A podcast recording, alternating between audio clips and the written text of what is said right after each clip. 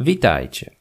Słuchając Mrocznych Wieków na Spotify lub platformach innych niż YouTube, weź pod uwagę, drogi słuchaczu lub słuchaczko, że w żaden sposób nie zarabiam na nich, pomimo tego, że przygotowanie niektórych odcinków może trwać nawet dwa tygodnie.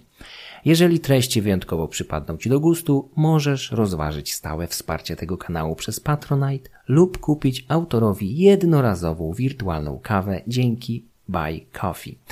Linki znajdują się w opisie każdego odcinka. Dziękuję, Michał Kuźniar.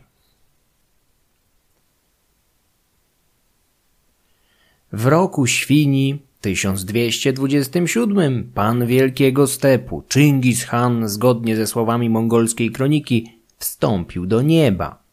Żałość rodziny i poddanych z pewnością nie miała granic, ale olbrzymie eurazjatyckie imperium stworzone w trakcie poprzednich dwóch dekad wymagało nowego nadzorcy. W tym celu w roku myszy 1228 na stepie zebrał się uroczysty Kurultaj, pierwszy, na którym zabrakło Chingisa. Jego duch jednak z pewnością czuwał nad rodziną i podejmowanymi wówczas przez jej członków decyzjami. Do wyboru nowego władcy regencję sprawować miał najmłodszy z synów wodza, Tołuj. Po śmierci najstarszego potomka Chingisa, Jochiego, przy życiu ciągle było jego trzech synów. W kolejności starszeństwa byli to Chagataj, Ugedej i Tołuj. Zgodnie z wolą zmarłego ojca, nowym wielkim hanem obwołano trzeciego syna, Ugedeja, który miał wyróżniać się na tle braci specyficznymi cechami rozsądkiem, skłonnością do kompromisu i łagodnością. W chwili objęcia władzy mógł być lekko po czterdziestce. Pozostali bracia, stryjowie i ważniejsi męscy członkowie dynastii nie zostali jednak z niczym. Imperium już wcześniej podzielono na cztery wielkie dzielnice, tak zwane ułusy, po jednej dla każdego syna Borte. W rzeczywistości dzielnic było znacznie więcej, gdyż swoje mniejsze przydziały otrzymali także żyjący bracia Chingishana, a dzielnicę zmarłego niedawno Jochiego już zdążono podzielić między jego dwóch synów, Batu i Orde. Mongolski ułus w swojej początkowej fazie nie dotyczył nawet konkretnego terytorium, ale raczej populacji, która była przydzielana konkretnemu członkowi złotej rodziny panującej w imperium. Z czasem termin ten zaczął być kojarzony z konkretnym terytorium. Podział odnosił się z początku wyłącznie do ludów koczowniczych. Wszystkie zdobyte ziemie ludów osiadłych, a szczególnie ich miasta, podlegały bowiem wielkiemu Hanowi. Stąd też te umowne mapy ułusów, które widujemy na Wikipedii, w podręcznikach historii czy innych publikacjach, nawet w przybliżonym stopniu nie odzwierciedlają stopnia skomplikowania administracji Wielkiego Imperium, które już zaczynało zmierzać w kierunku ponownego rozdrobnienia. Ugedej był bardzo stabilny, odpowiedzialny, skromny, elokwentny i charyzmatyczny. Posiadał rzekomo wielką łatwość w przekonywaniu innych do swoich racji. Do tego dochodziło także spore doświadczenie wojskowe. W końcu jako młodzieniec walczył podczas kampanii swego ojca Temudżyna, jednoczącego mongolskie plemiona. Później zaś, już jako jeden z najwyższych dowódców, prowadził skuteczne oblężenia w Chorezmie, zdobywając innymi Urgęcz. Pomimo tego z dużym dystansem podchodził do swoich talentów militarnych, nigdy nie starając porównywać się z wielkim ojcem. Otwarcie przyznawał, że zasiadł na gotowym tronie, zdobytym wcześniej przez ojca. Chętnie pozostawiał dowództwo w rękach bardziej doświadczonych generałów, choćby Subedeja. Na tym dość gładkim i efektownym posągu były jednak także rysy. Nowy, wielki Han był znany z uzależnienia od alkoholu, do którego sam zresztą się przyznawał. Często folgował także swoim skłonnościom do kobiet, co również miało przynieść mu pewne nieprzyjemności. O tym jednak opowiem później.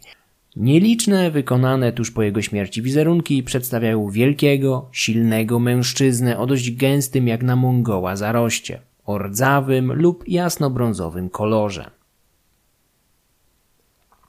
Charakter Ugedeja stał podobno w wielkim kontraście do wybuchowego Chagataja, któremu na pocieszenie przyznano funkcję strażnika Jassy, mongolskiego zbioru praw.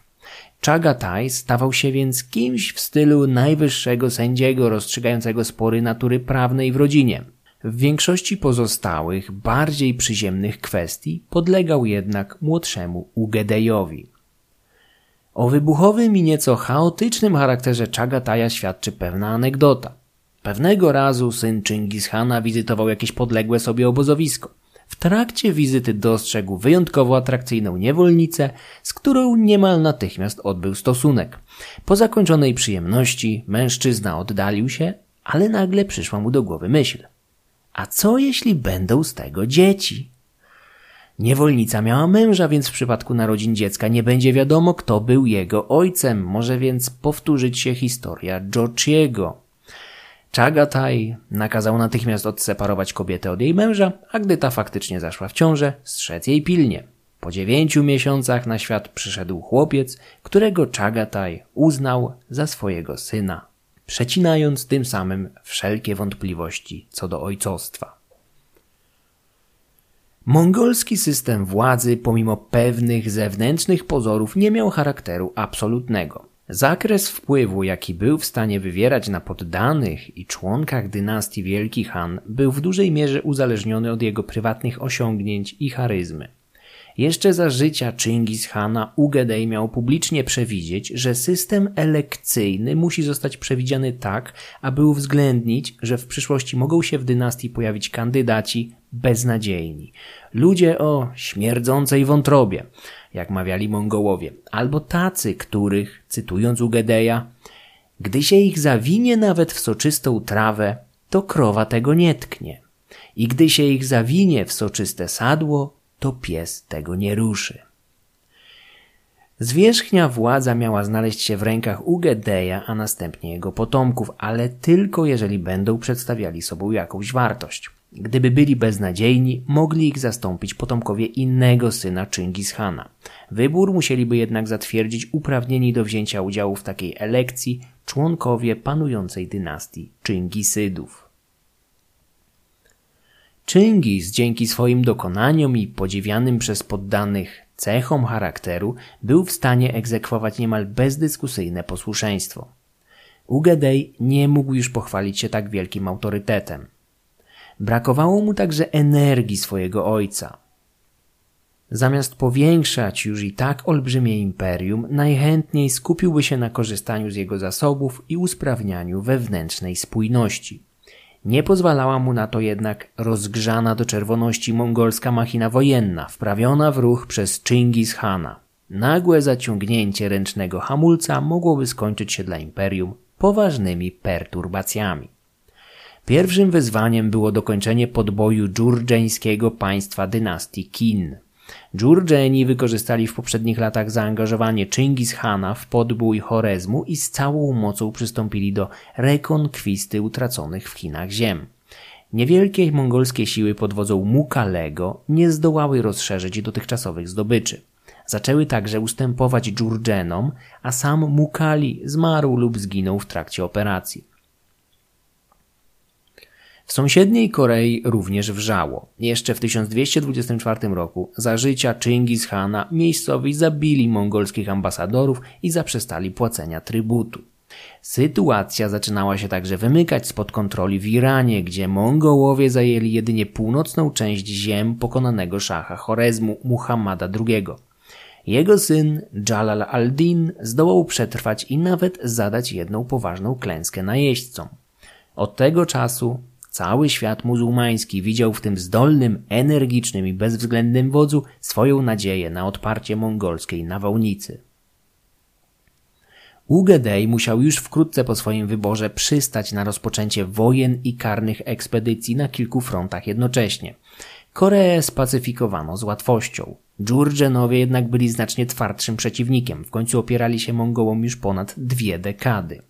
W 1230 roku dwie mongolskie armie prowadzone przez braci Ugedeja i Touja, którym patronował niezastąpiony Subedej, ruszyły na południe w kierunku Kaifeng, nowej stolicy dynastii Qin. Kaifeng leżał na południowym brzegu rzeki Żółtej, Huanghe, która dawała obrońcom dodatkową ochronę przed napastnikami z północy.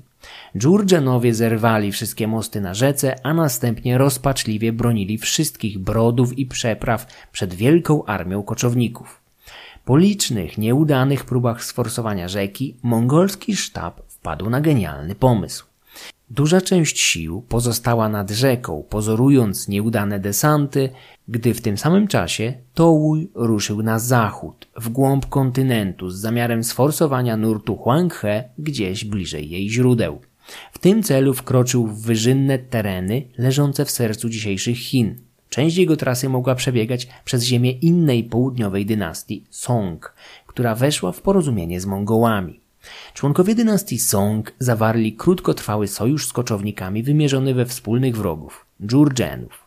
Songowie zobowiązali się pomóc w oblężeniu Kaifengu w zamian za pewne cesje terytorialne ze strony Wielkiego Hana. Oczywiście my, dzisiaj, bogatsi w wiedzę o późniejszych wypadkach, wiemy, jak bezmyślnym pomysłem była dla dynastii Song idea pomocy w dobijaniu Dżurdżenów, ale po szkodzie każdy jest mądry. Tołuj zdołał sforsować Huanghe na zachodzie i niespodziewanie wtargnąć na ziemię Dżurdżenów z tamtej strony. Obrońcy Kaifeng zostali wyprowadzeni w pole, nie po raz ostatni. Tołuj zachowywał się tak, jakby prowadził ze sobą główne mongolskie siły, dzięki czemu zdołał skłonić Dżurdżenów do oddelegowania w jego kierunku większej części sił broniących stolicy. Na to już czekał Subedej, który od miesięcy przeprowadzał jedynie rachityczne operacje zaczepne na rzece, symulując posiadanie sił mniejszych aniżeli w rzeczywistości. Gdy dżurdżeńskie armie ruszyły na zachód spotkać się z Tołujem, Subedej przeprowadził zmasowany desant na południe, stając pod murami Kaifeng. Tołuj tymczasem rozpoczął planowany odwrót na zachód w kierunku wyżyn centralnych Chin, uchodząc przed ścigającymi go napastnikami. Obie armie wkrótce znalazły się w trudnym i niezbyt gęsto zaludnionym terenie, a braki w zaopatrzeniu zmusiły żołnierzy do kanibalizmu, o który później oskarżały siebie nawzajem obie strony. Zdesperowani Dżurdżenowie starali się rozwiązać konflikt rozmowami pokojowymi, ale w ich trakcie, dziwnym zbiegiem okoliczności, zginąć mieli mongolscy ambasadorzy, co jak nie trudno się domyślić, uniemożliwiło osiągnięcie kompromisu. Oblężenie Kaifeng zakończyło się ostateczną kapitulacją miasta i wkroczeniem Mongołów w maju 1233 roku. Wcześniej zdołał z niego uciec dżurdżeński cesarz, który w desperacji starał się jeszcze montować obronę gdzieś indziej, ale w kolejnym roku, widząc bezsensowność dalszego oporu, popełnił samobójstwo, kończąc tym samym trwającą ponad dwie dekady zaborczą wojnę, która zakończyła się upadkiem państwa Dżurdżenów. Ponieważ Kai Feng skapitulował, wkroczenie Mongołów wyjątkowo nie skończyło się wielką rzezią.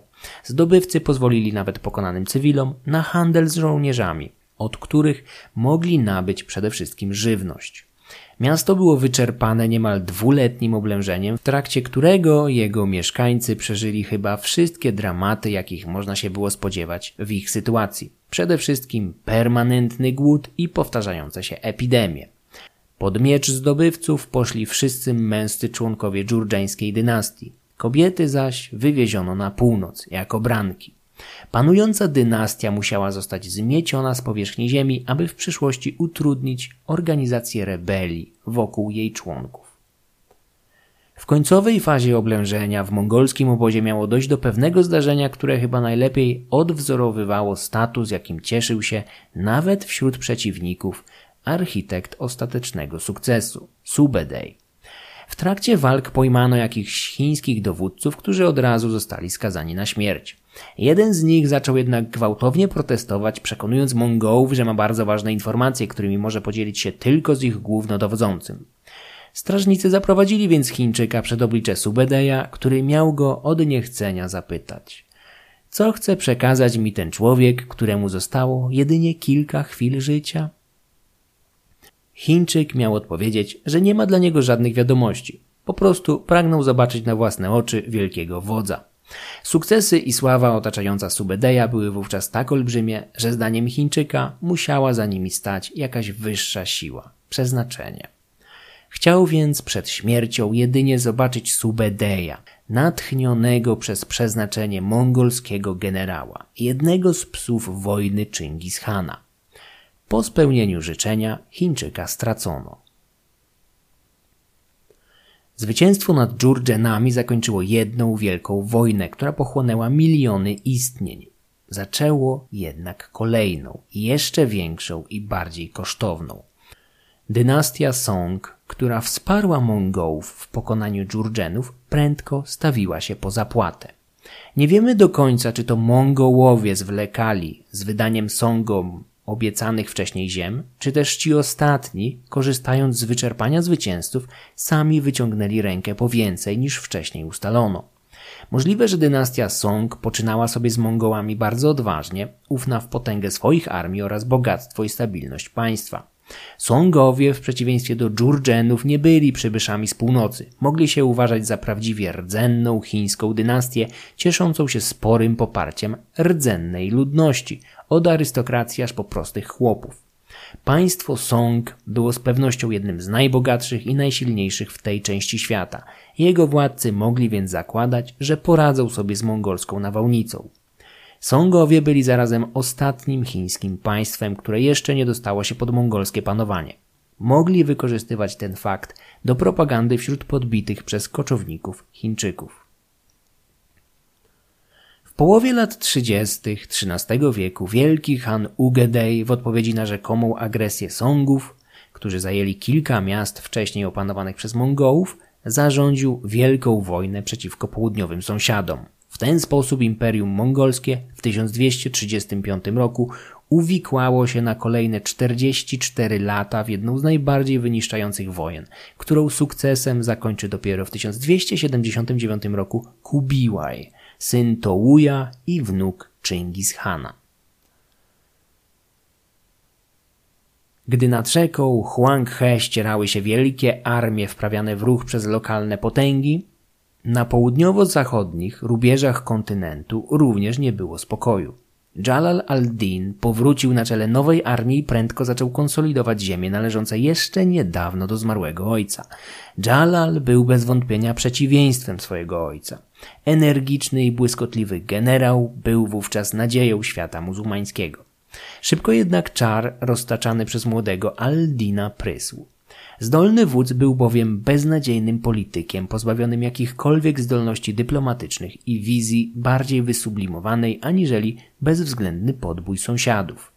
Jalal, korzystając z nieobecności Mongołów, którzy powrócili do Azji, pacyfikować Chiny, Koreę czy Tangutów, przystąpił do pełnoskalowej wojny z wszystkimi niemal sąsiadami iraccy Abbasydzi, emirowie Azerbejdżanu, królowie Gruzji czy Seldżukowie, nikt nie mógł spać spokojnie, gdy Jalal szalał na czele swoich wojsk mieczem, wyrąbując sobie nowe imperium, takie samo jakie miał jego ojciec.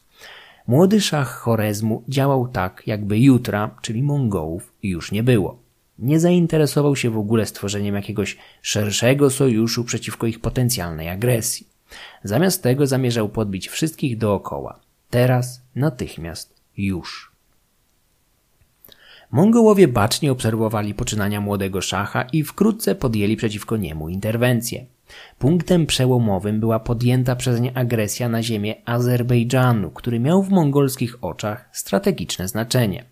Serce dzisiejszego Azerbejdżanu to wysoko położone, otoczone łańcuchami gór, równiny, na których można było wypasać setki tysięcy zwierząt. Mongołowie widzieli w Azerbejdżanie bazę wypadową do przyszłych kampanii przeciwko władcom Gruzji czy irackim Abbasydom. Jeszcze na początku lat 30. na głowę nazbyt ambitnego Jalala al-Dina, niespełnionej nadziei muzułmanów, spadły trzy mongolskie tumeny – w ich skład wchodziło łącznie 30 tysięcy wojowników wysłanych przez wielkiego Hana. Ugedej nie zamierzał brudzić sobie własnych rąk. Wojska poprowadził jakiś Jormagan.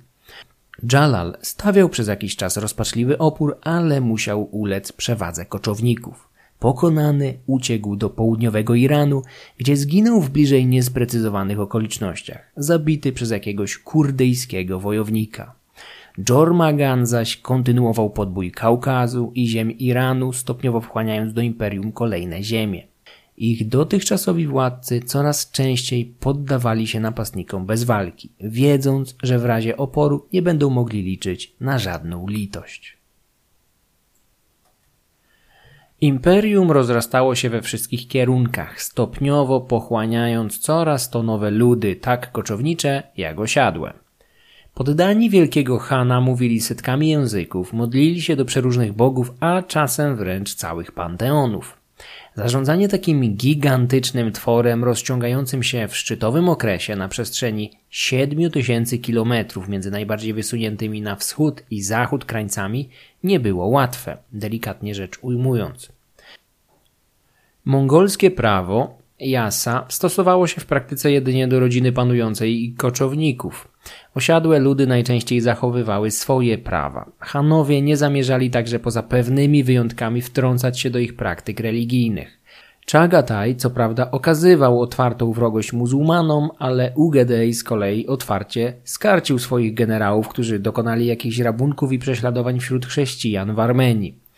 Większość podróżników przemierzających bezkresy imperium odnotowało zdumiewającą tolerancję wyznaniową wielkiego Hana oraz niejednokrotnie bardzo karkołomne wyroki, które starały się godzić interesy różnych kultur i wyznań. Islam był praktycznie jedynym wyznaniem, które spotykało się z jakimiś ograniczeniami, a czasem także szykanami ze strony zdobywców. Mongołów szczególnie odpychał barbarzyński ich zdaniem ubój rytualny, w ramach którego rozlewano wiele krwi zwierząt. W efekcie Mahometan oddających się tej praktyce zaczęły spotykać surowe kary, chyba że zabijali zwierzęta w zamkniętych pomieszczeniach. Jedna z muzułmańskich kronik donosi, że pewnego razu na dworze Wielkiego Hana pojawił się jakiś Kipczak, czyli członek tureckiego ludu zwanego także Kumanami lub Połowcami. Mężczyzna doniósł Hanowi, że jego sąsiad, muzułmanin, dokonywał rytualnego uboju zwierząt w swoim domu. Kipczak wspiął się na dach sąsiada i podglądając go uważnie, zaobserwował proceder, o którym prędko doniósł władcy. Ugedej wydał dość zaskakujący wyrok. Uniewinnił muzułmanina, twierdząc, że zakaz uboju nie dotyczył zamkniętych budynków, a mężczyzna postępował zgodnie z zasadami swojej religii i ludu. Skazał zaś na śmierć Kipczaka, który wszedł na dach sąsiada, pomimo że w prawach koczowników wdrapywanie się na dach cudzej jurty czy domostwa było zakazane. W podobnym procesie Ugedej wysłał na tamten świat także jakiegoś arabskiego apostatę, który doniósł mu jakoby widział we śnie Chingis Hana proszącego o zabicie wszystkich muzułmanów. Gdy Ugedej zapytał Araba, nieznającego mongolskiego, w jakim języku mówił do niego Chingis, usłyszał, że porozumiewał się ze śpiącym po arabsku. Także w tym wypadku donosiciela spotkała śmierć, gdyż jak uzasadnił swój wyrok Ugedej, jego ojciec nie znał poza mongolskim żadnego innego języka. Nie mógł więc mówić po arabsku. Skazując krwiożerczego arabskiego apostatę na śmierć, Ugedej udowadniał, że nie znosi fanatyków. Kolejna anegdota z kolei opowiada o tym, jak Ugedej miał uratować przed gniewem swojego brata, Czagataja, jakiegoś muzułmanina odprawiającego ablucję publicznie w wodzie. Nieznoszący muzułmanów Czagataj skazał nieszczęśnika na śmierć, argumentując to w ten sposób, że muzułmańskie praktyki mogą być odbywane jedynie prywatnie wewnątrz budynków. Ugedej, sprawujący sąd następnego dnia, kazał w tajemnicy powiedzieć muzułmaninowi, że ten nie obmywał się w wodzie, tylko szukał zgubionego srebra. Jednocześnie wielki Han kazał swoim ludziom najpierw wrzucić do strumienia srebro, a potem w toku śledztwa je odnaleźć. Muzułmanina uniewinniono i oczyszczono z zarzutów. Ugedej dał się poznać jako sprawny administrator, szczerze pragnący ulżyć doli prostej ludności. W tym celu obniżył pobierane wśród koczowników daniny w postaci młodych owiec czy źrebiąt. Jakby tego było mało, niewielki procent tych trybutów nakazał rozdawać najuboższym. Znane są liczne przykłady nieprawdopodobnej wręcz hojności Ugedeja okazywanej prostaczkom. Pewnego razu wielki Han, przemieszczając się po mieście, dostrzegł jakiegoś handlarza jagód. Nakazał więc swoim ludziom kupić od niego jakąś niewielką ilość jagód, płacąc za nią jeden balerz srebra, czyli sumę, która co najmniej czterdziestokrotnie przekraczała rynkową wartość owoców. Dworzanin odpowiedzialny za transakcję kupił jagody za jedną czwartą balesza, a resztę oddał Hanowi. Ten, widząc zwracane mu pieniądze, natychmiast się zirytował. Stwierdził, że jagody są wyśmienite, a ten człowiek prawdopodobnie nigdy już nie spotka tak dobrego kupca jak on. Kazał dworzaninowi wrócić do handlarza i dopłacić mu dodatkowo dziesięć srebrnych baleszy. Przed obliczem hojnego Hana co chwilę pojawiał się jakiś drobny pasterz, rzemieślnik czy inny żebrak starający się wyprosić jakiś prezent bądź sprzedać mu jakiś mało wartościowy drobiazg. Pewien biedny pasterz wykonał kiedyś z koziej skóry knuty, czyli baty dla straży wielkiego Hana. Oczarowany tym gestem Ugedej kazał wydać człowiekowi sto baleszów srebra i tysiąc owiec, zapewniając go, że jak tylko je zużyje, to może do niego wrócić po więcej. Innym razem z kolei na skutek nieporozumienia wydano jakiemuś biednemu człowiekowi, który przybył na dwór z prośbą, sto baleszów, biorąc go za handlarza, z którym urzędnicy Wielkiego Hana wcześniej faktycznie zawarli jakąś umowę na taką sumę. Gdy Han dowiedział się o zajściu, nakazał zostawić pieniądze w rękach przypadkowego człowieka, mówiąc, że skoro pieniądze raz wyciągnięto ze skarbca, nie mogą już do niego wrócić. Człowieka tego musiało zaś przyprowadzić w to miejsce samo przeznaczenie. Muzułmański kronikarz zanotował 50 podobnych anegdot o wielkoduszności Ugedeja, zwłaszcza w stosunku do najbiedniejszych poddanych. Na koniec jednak wrzucił przysłowiową łyżkę dziegciu do tej beczki pełnej miodu. Muzułmanie oskarżali Ugedeja o zlecenie uprowadzenia 4000 dziewczynek w wieku powyżej 7 lat należących do mongolskiego plemienia Ojratów. Część uprowadzonych miała zostać następnie przydzielona do haremu wielkiego Hana, a pozostałe, jako prostytutki, rozdzielone po karczmach i noclegowniach budowanych obok punktów poczty cesarskiej na najważniejszych trasach komunikacyjnych w państwie. Historia uprowadzonych dziewczynek powtarza się w kilku źródłach. W pewnym stopniu także w samej tajnej historii, gdzie Ugedej już na łożu śmierci wyznaje swoje największe życiowe błędy, a wśród nich Wspomina także o tym procederze. Jeszcze do tego wrócimy.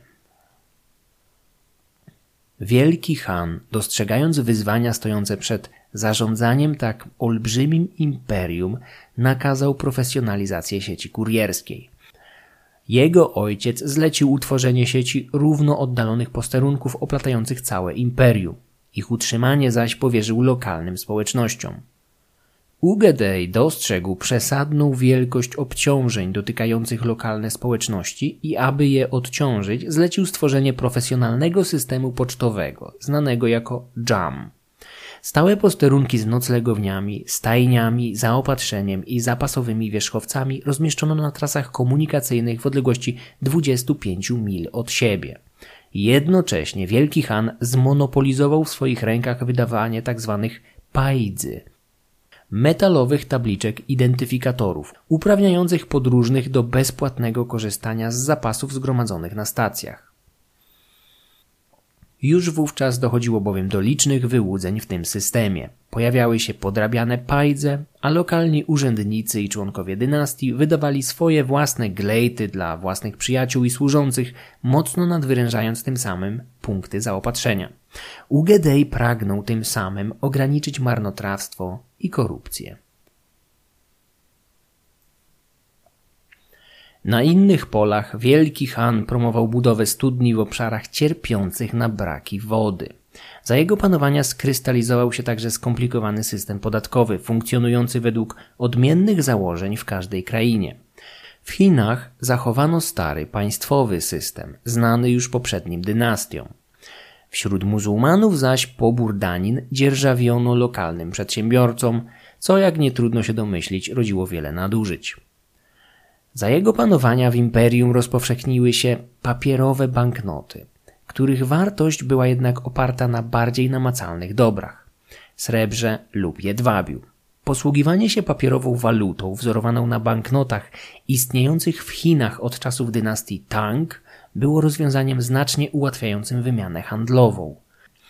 Papierowe banknoty były znacznie lżejsze i poręczniejsze w transporcie, aniżeli jedwab czy srebro. Wielki Han dostrzegł w pewnym momencie potrzebę założenia jakiegoś stałego punktu, centralnej stolicy. Krótko po objęciu władzy postanowił założyć permanentną siedzibę swojej dynastii w miejscu znanym jako Karakorum, którego skąpe ruiny znajdują się do dziś w sercu Mongolii. W bardzo krótkim czasie wzniesiono ziemne wały z czterema bramami, które otoczyły wielki plac. Wewnątrz wzniesiono pałac wielkiego Hana, który prędko otoczyły podobne, lecz skromniejsze siedziby członków dynastii i mongolskich wielmożów. Pozostałą przestrzeń zaś podzielono na dzielnice. W każdej z nich zamieszkali pojmani podczas wielkich wojen rzemieślnicy, skupieni według nacji lub wyznania. Osadzeni w manufakturach i warsztatach, Chińczycy, Koreańczycy, Rusini, Persowie czy Arabowie pracowali wytwarzając cenne produkty na potrzeby dworu lub z przeznaczeniem na handel. Ugedej zachęcał poszczególne dzielnice do wzajemnej rywalizacji, zwycięzcy zaś mogli liczyć na hojność władcy.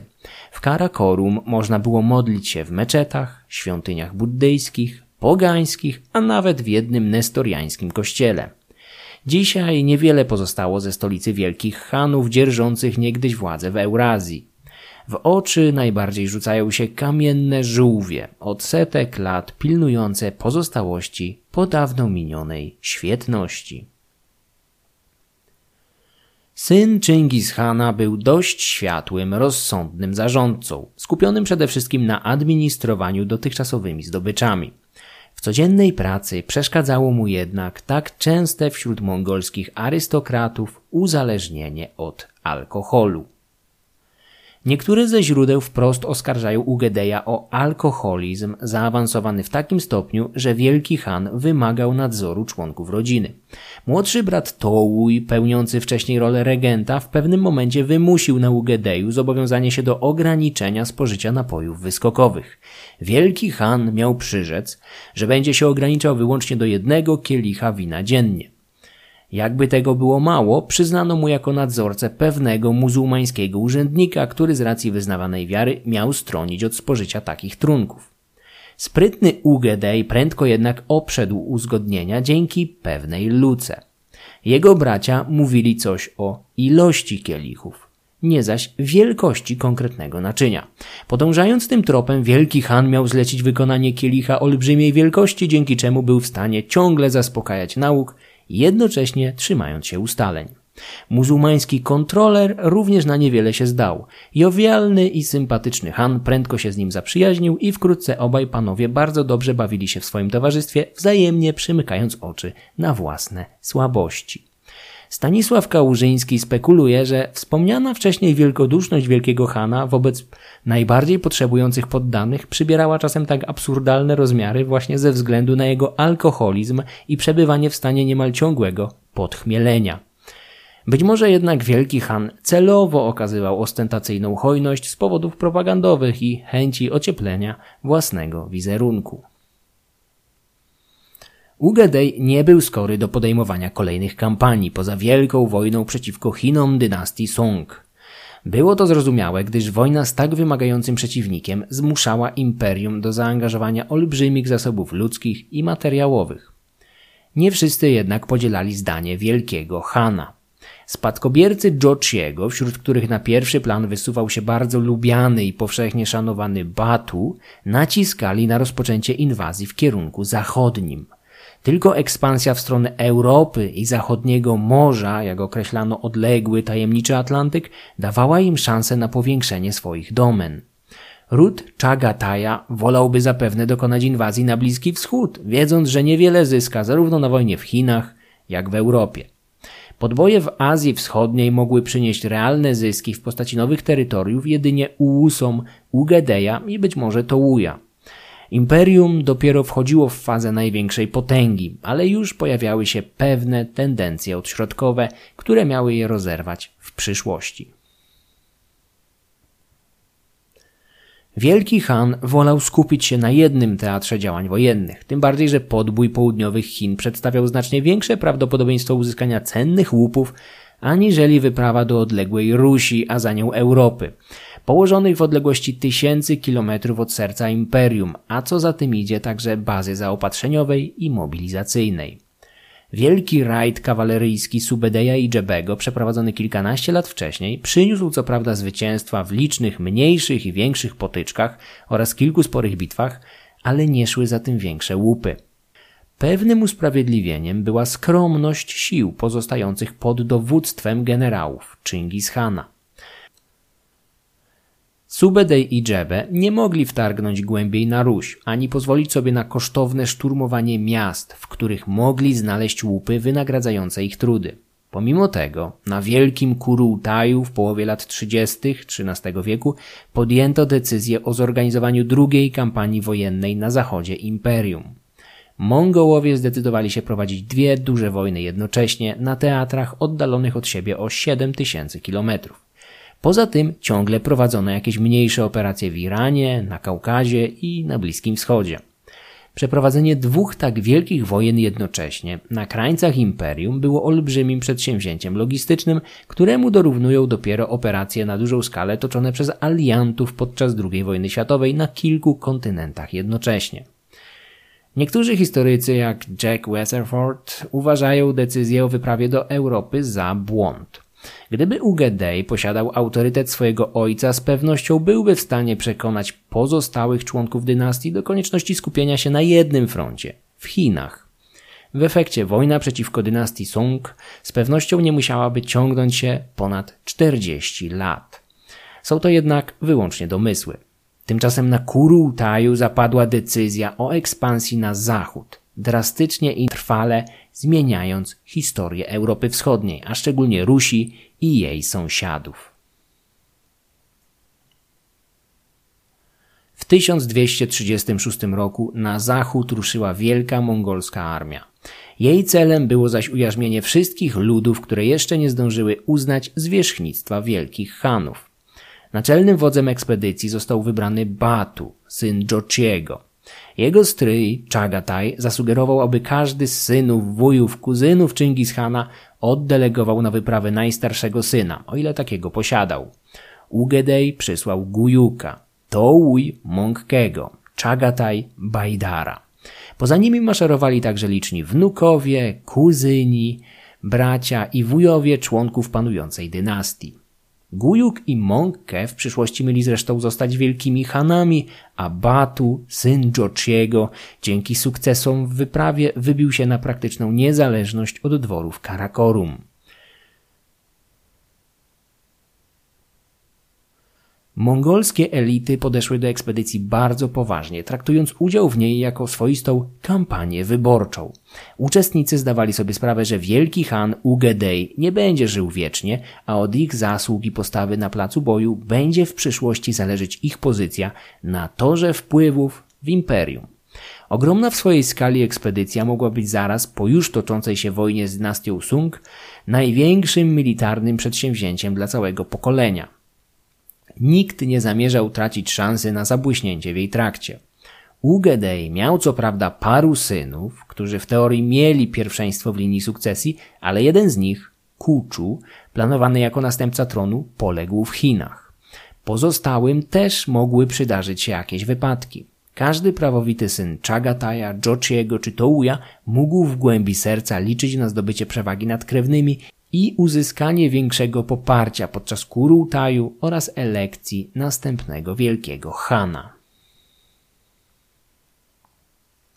Mongołowie mieli rzekomo zebrać nawet 150 tysięcy wojowników, w zdecydowanej większości poruszających się konno. Każdemu jeźdźcowi towarzyszyły przynajmniej trzy wierzchowce, nie licząc innych zwierząt pociągowych, odpowiedzialnych choćby za transport machin oblężniczych i dodatkowych zapasów. Na zachód podążali także chińscy inżynierowie biegli w sztuce oblężniczej oraz muzułmańscy kupcy gotowi do skupowania łupów od zwycięskiej armii. Marsz setek tysięcy ludzi i zwierząt wymagał starannego przygotowania logistycznego. Już w poprzednim roku wytyczono szlak ekspedycji, a pierwsi zwiadowcy pognali, aby nakazać zniszczenie wszystkich upraw i wiosek na trasie przyszłego przemarszu. Mongołowie potrzebowali rozległych pastwisk dla swoich zwierząt. Wywłaszczenie chłopów było więc prędkie i bezlitosne. Uprawy niszczono, licząc, że już w następnym roku wyrośnie na ich miejscu bujna trawa, zapewniając pasze dla koni. Wielka armia nigdy nie maszerowała razem. Mongołowie hołdowali wrodzonej dla koczowników zasadzie. Maszeruj oddzielnie, walcz razem. Podzieleni na liczne mniejsze oddziały byli w stanie łatwiej zaopatrywać się po drodze. Do tego uzyskiwali pewną przewagę taktyczną. Każda większa operacja militarna Mongołów i każdy najazd na silniejszego przeciwnika prowadzona była z paru kierunków jednocześnie, aby maksymalnie wykorzystać element zaskoczenia. W taki właśnie sposób najechano Chorezm w 1219 roku, skutecznie paraliżując obronę wielkiego przecież państwa. Szach Muhammad nie był w stanie precyzyjnie określić siły poszczególnych mongolskich kontyngentów ani konkretnych planów Chingishana. W efekcie zaskoczenia i dezorientacji musiał rozdzielić swoje wielkie siły po licznych miastach i jedynie odpowiadać na ruchy przeciwnika. Podobna sytuacja miała miejsce teraz, w 1236 roku, gdy kilka mongolskich armii jednocześnie maszerowało na zachód. Pierwsi pod miecz poszli Bułgarzy kamscy, tureckojęzyczny lud kontrolujący intratne szlaki handlowe na styku Wołgi i Kamy. Bułgarzy prowadzili półosiadły tryb życia. Posiadali nawet jakieś miasta, zwłaszcza Bułgar nad Wołgą. Kilkanaście lat wcześniej dali się mocno we znaki Subedejowi powracającemu z Rusi po zwycięstwie nad Kałką. Jako jedyni mieli wówczas zadać jego siłom poważne straty, a nawet wziąć w niewolę licznych wojowników Subedeja, wymieniając ich potem na barany. Teraz miało być inaczej. Państwo Bułgarów prędko padło pod ciosami przeważających sił mongolskich, a pokonanych formalnie zmuszono do uznania zwierzchności Batu, który w ten sposób powiększał swój własny ułus. Po Bułgarach Mongołowie spadli na połowców, z którymi Subedej starał się już podczas poprzedniej wyprawy. Sytuacja wyglądała tak samo jak w przypadku ledwo co pokonanych Bułgarów.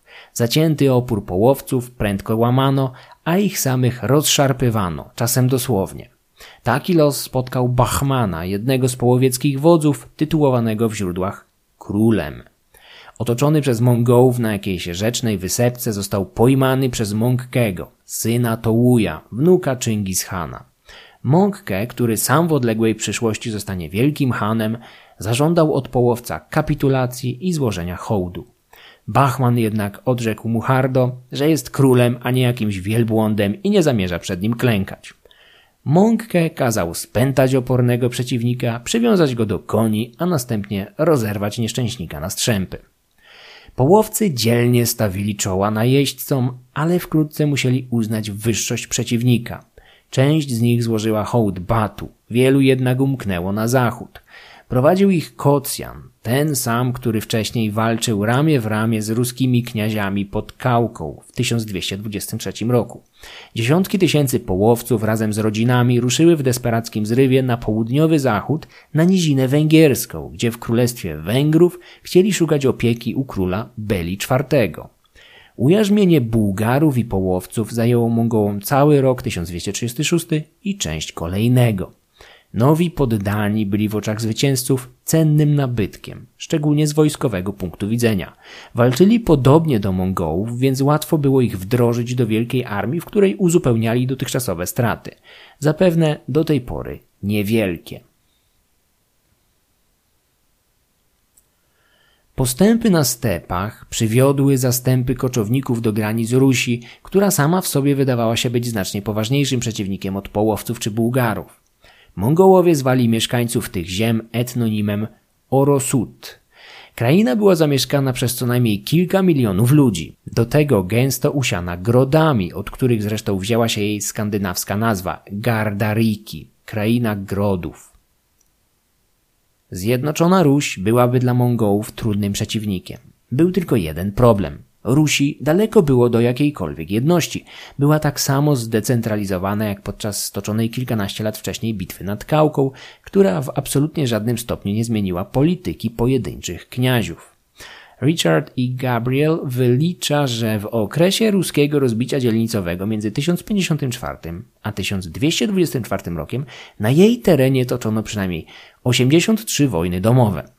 Ruś doświadczyła również przynajmniej 46 najazdów z wschodu lub zachodu. Tylko o tylu wiemy, w rzeczywistości mogło być ich nawet więcej. Kniaziowie przeszli do porządku dziennego nad klęską, nad kałką, skupiając się na prowadzeniu dalszych bratobójczych wojen o miedzę, czyli na tym, w czym byli najlepsi.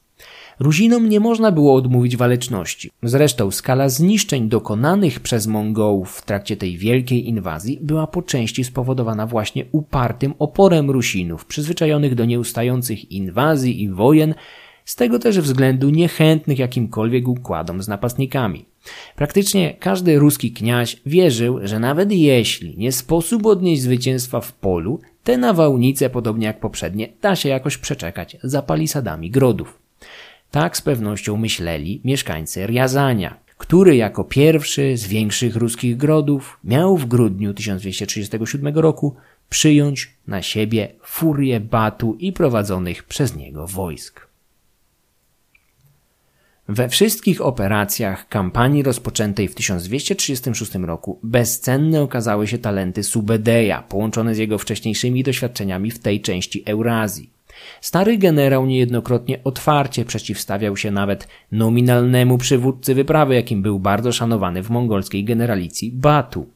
Przypuszcza się, że to właśnie Subedej był głównym architektem całej pięcioletniej kampanii, która miała zaprowadzić wojska nomadów od Karakorum aż na przedpola Wiednia. Subedej był więc szarą eminencją całej ekspedycji, co zresztą bardzo dobrze pasowało do promowanej przez Chingis Hana tradycji obsadzania doświadczonych wodzów pokroju Subedeja w roli doradców dla jego synów czy krewniaków.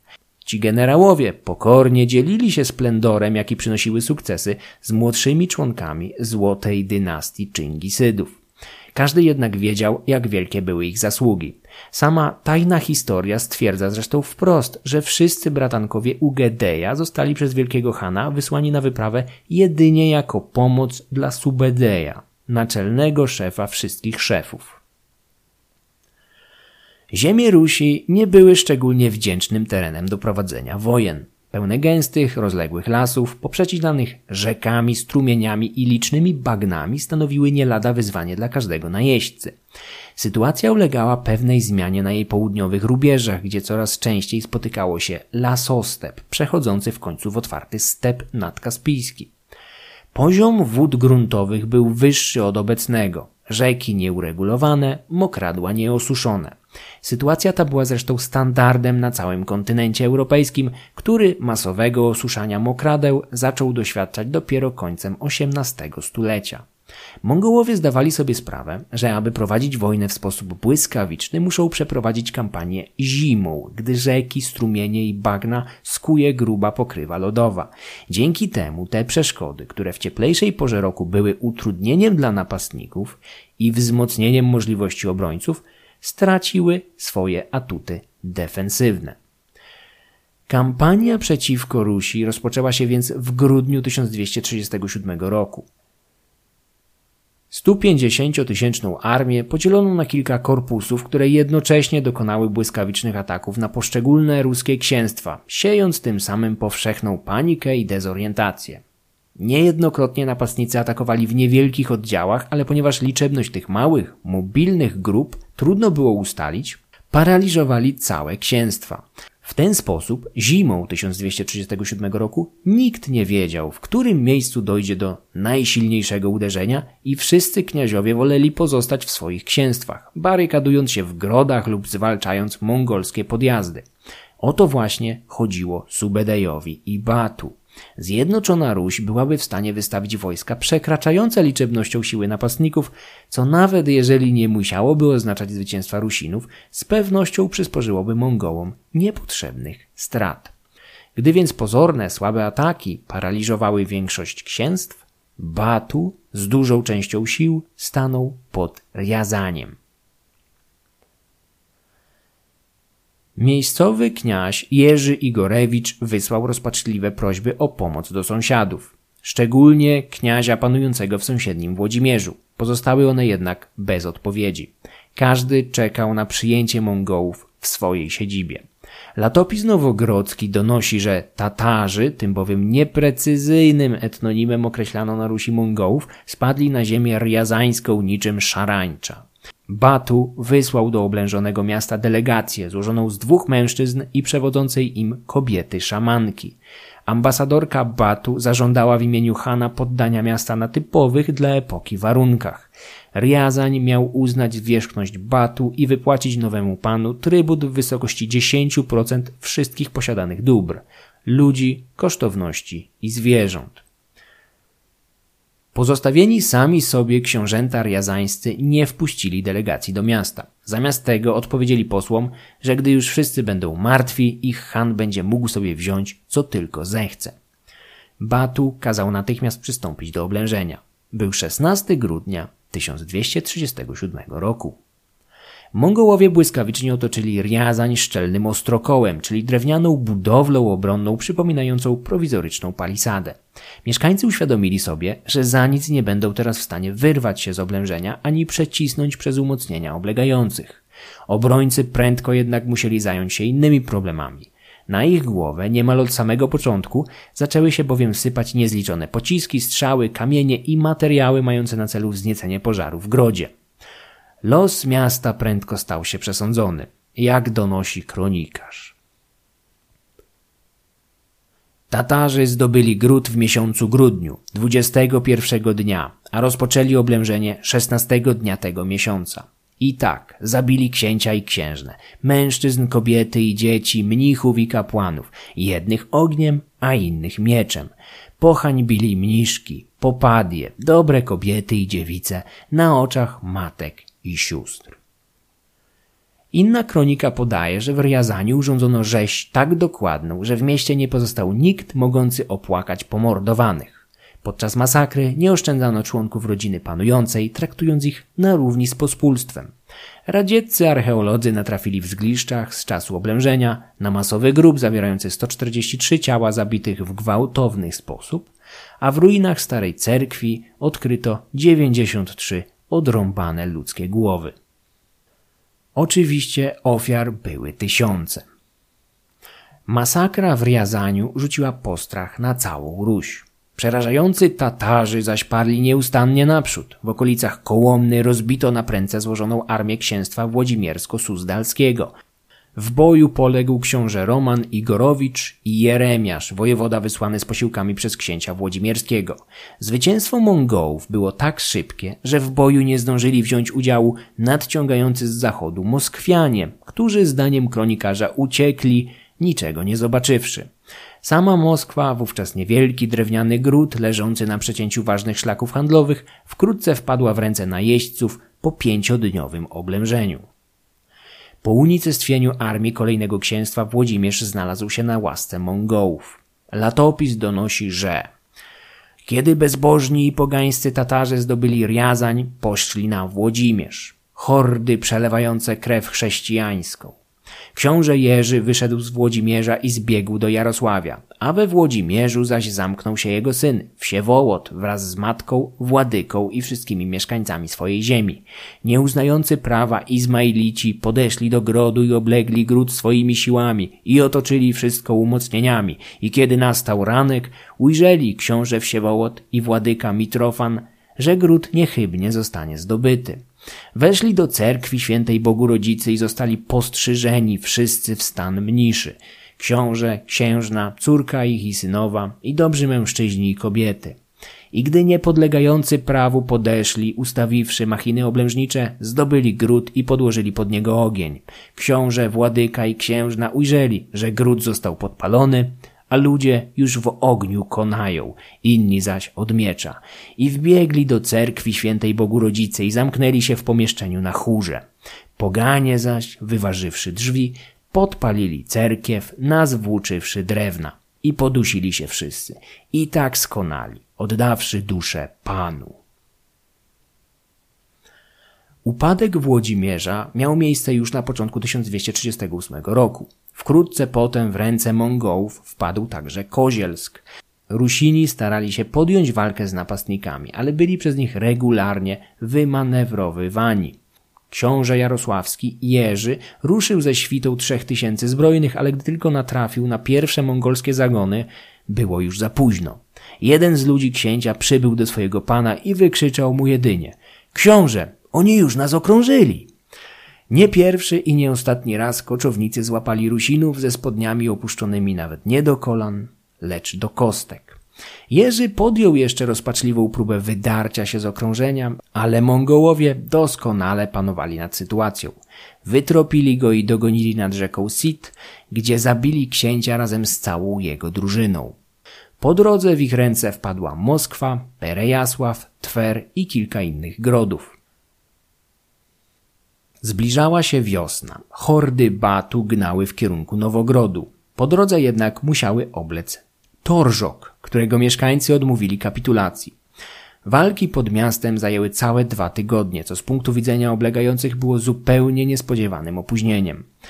Latopis donosi, że po zdobyciu grodu, podobnie jak w Riazaniu, pod miecz poszli mieszkańcy wszystkich płci, wieku, stanów i zawodów. Torzok leżał 250 km od Nowogrodu, który był kolejnym celem koczowników. Na przeszkodzie w jego realizacji stanął im jednak nieubłagany przeciwnik natura. W marcu na Rusi zaczęły się roztopy, które w okamgnieniu zamieniły skutą, bielą, lodu i śniegu krainę w nieprzejezdną breję.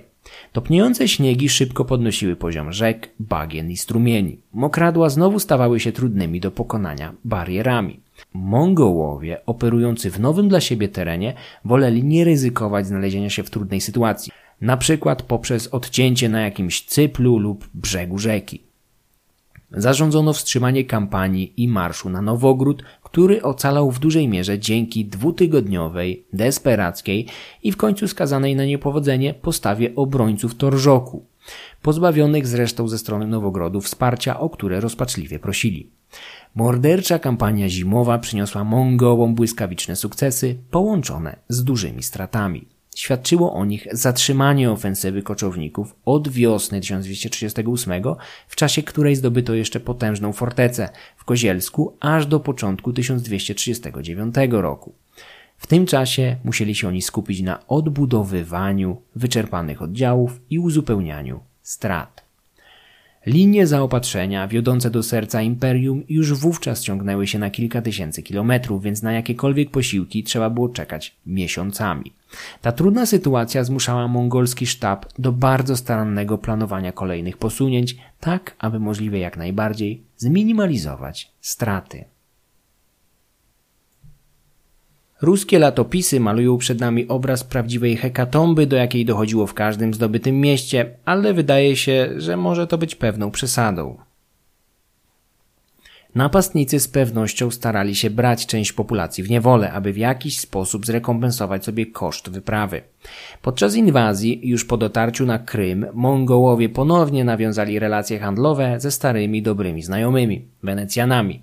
Jakby tego było mało, weszli także w porozumienie z Genueńczykami, których faktorie handlowe nad Morzem Czarnym Subedej tak skrupulatnie puszczał z dymem w 1222 roku. Włoscy kupcy szybko zwęszyli szanse na zysk w skupowaniu łupów, a Mongołowie, zawsze chętni do robienia dobrych interesów, błyskawicznie przystali na współpracę. Do włoskich faktorii nad Morzem Czarnym gnano przede wszystkim niewolników. Słowian i Finów z Rusi oraz tureckich połowców, których genueńscy i weneccy kupcy sprzedawali następnie w portach Morza Śródziemnego. Duża część tych ludzi została z wielkim zyskiem przehandlowana w krajach muzułmańskiego Bliskiego Wschodu, zwłaszcza w Egipcie, gdzie z czasem mieli przyczynić się do stworzenia gwardii pałacowej, tzw. Tak mameluków.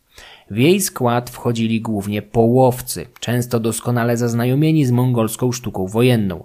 Sprzedawani tysiącami, ci tureckojęzyczni wojownicy już za dwie dekady staną się dominującą siłą w armii, która we wrześniu 1260 roku zada pierwszą wielką klęskę mongolskim najeźdźcom w bitwie pod Ain Jalut w dzisiejszym Izraelu.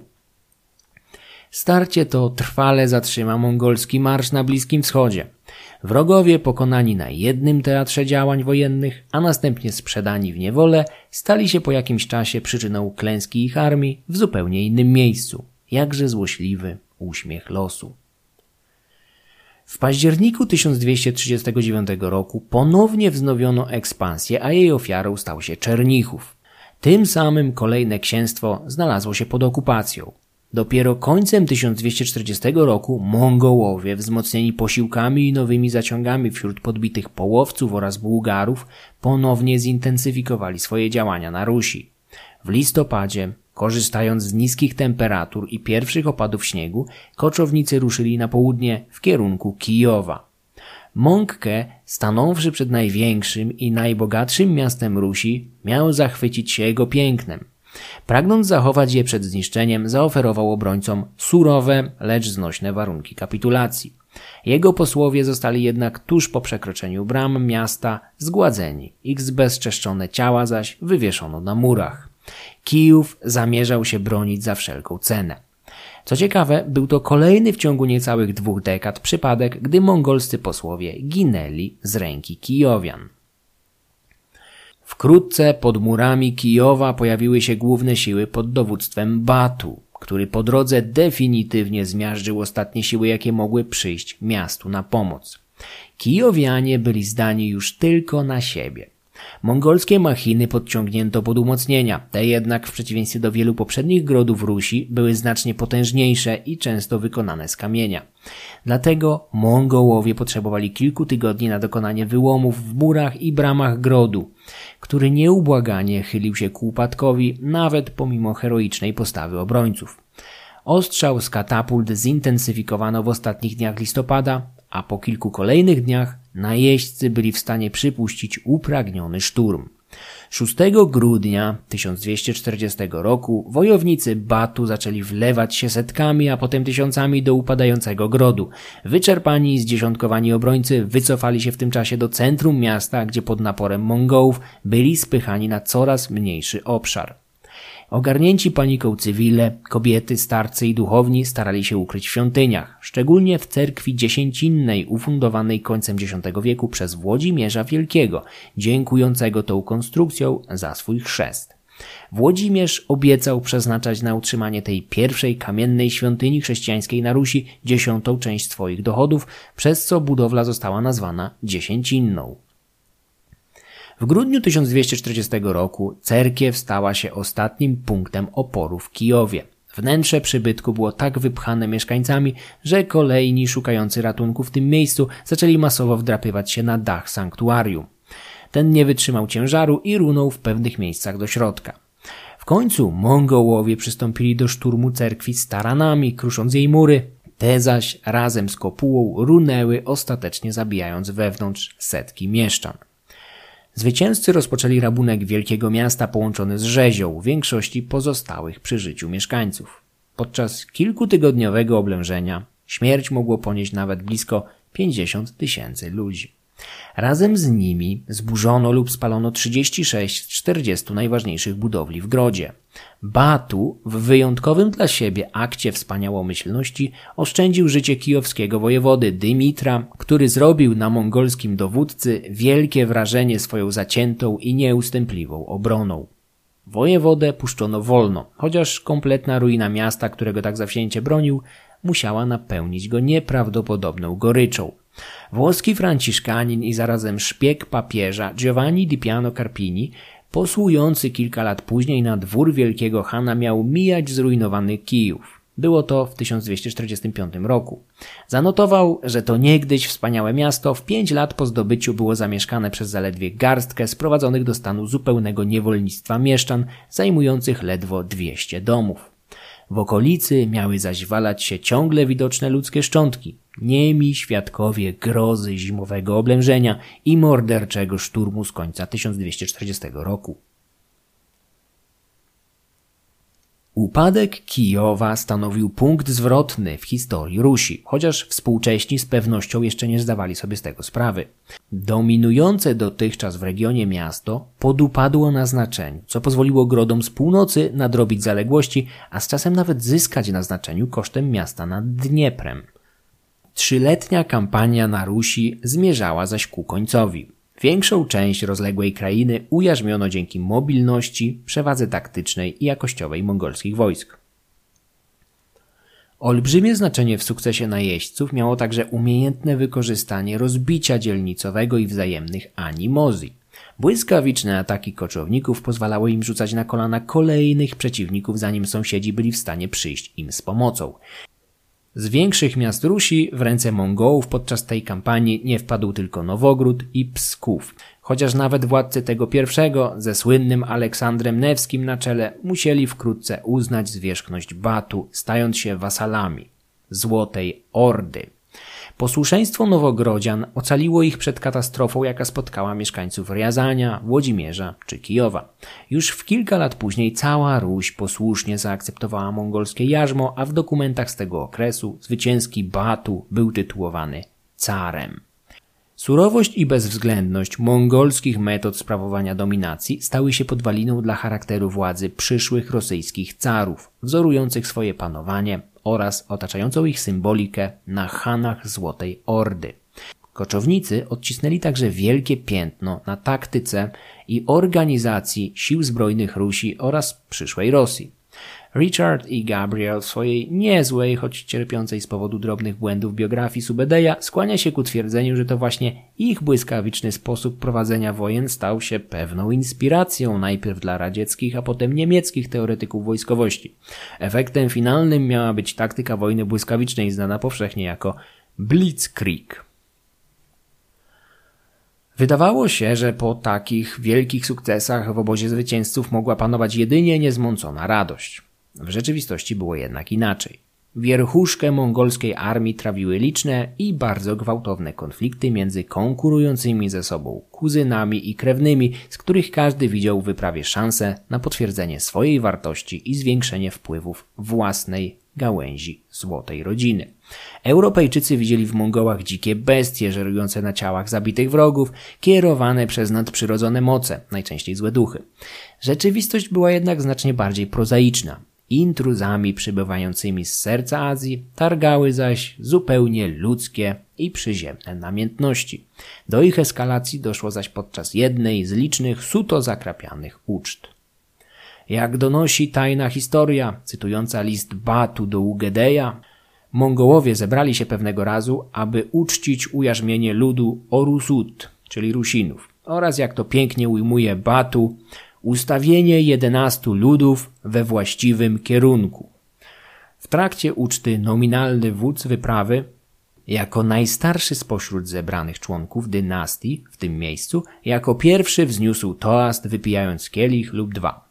Nie spodobało się to obecnym w namiocie krewniakom. Gujuk i Buri, czyli syn Ugedeja i wnuk Czagataja, natychmiast podnieśli się oburzeni. Buri wrzasnął.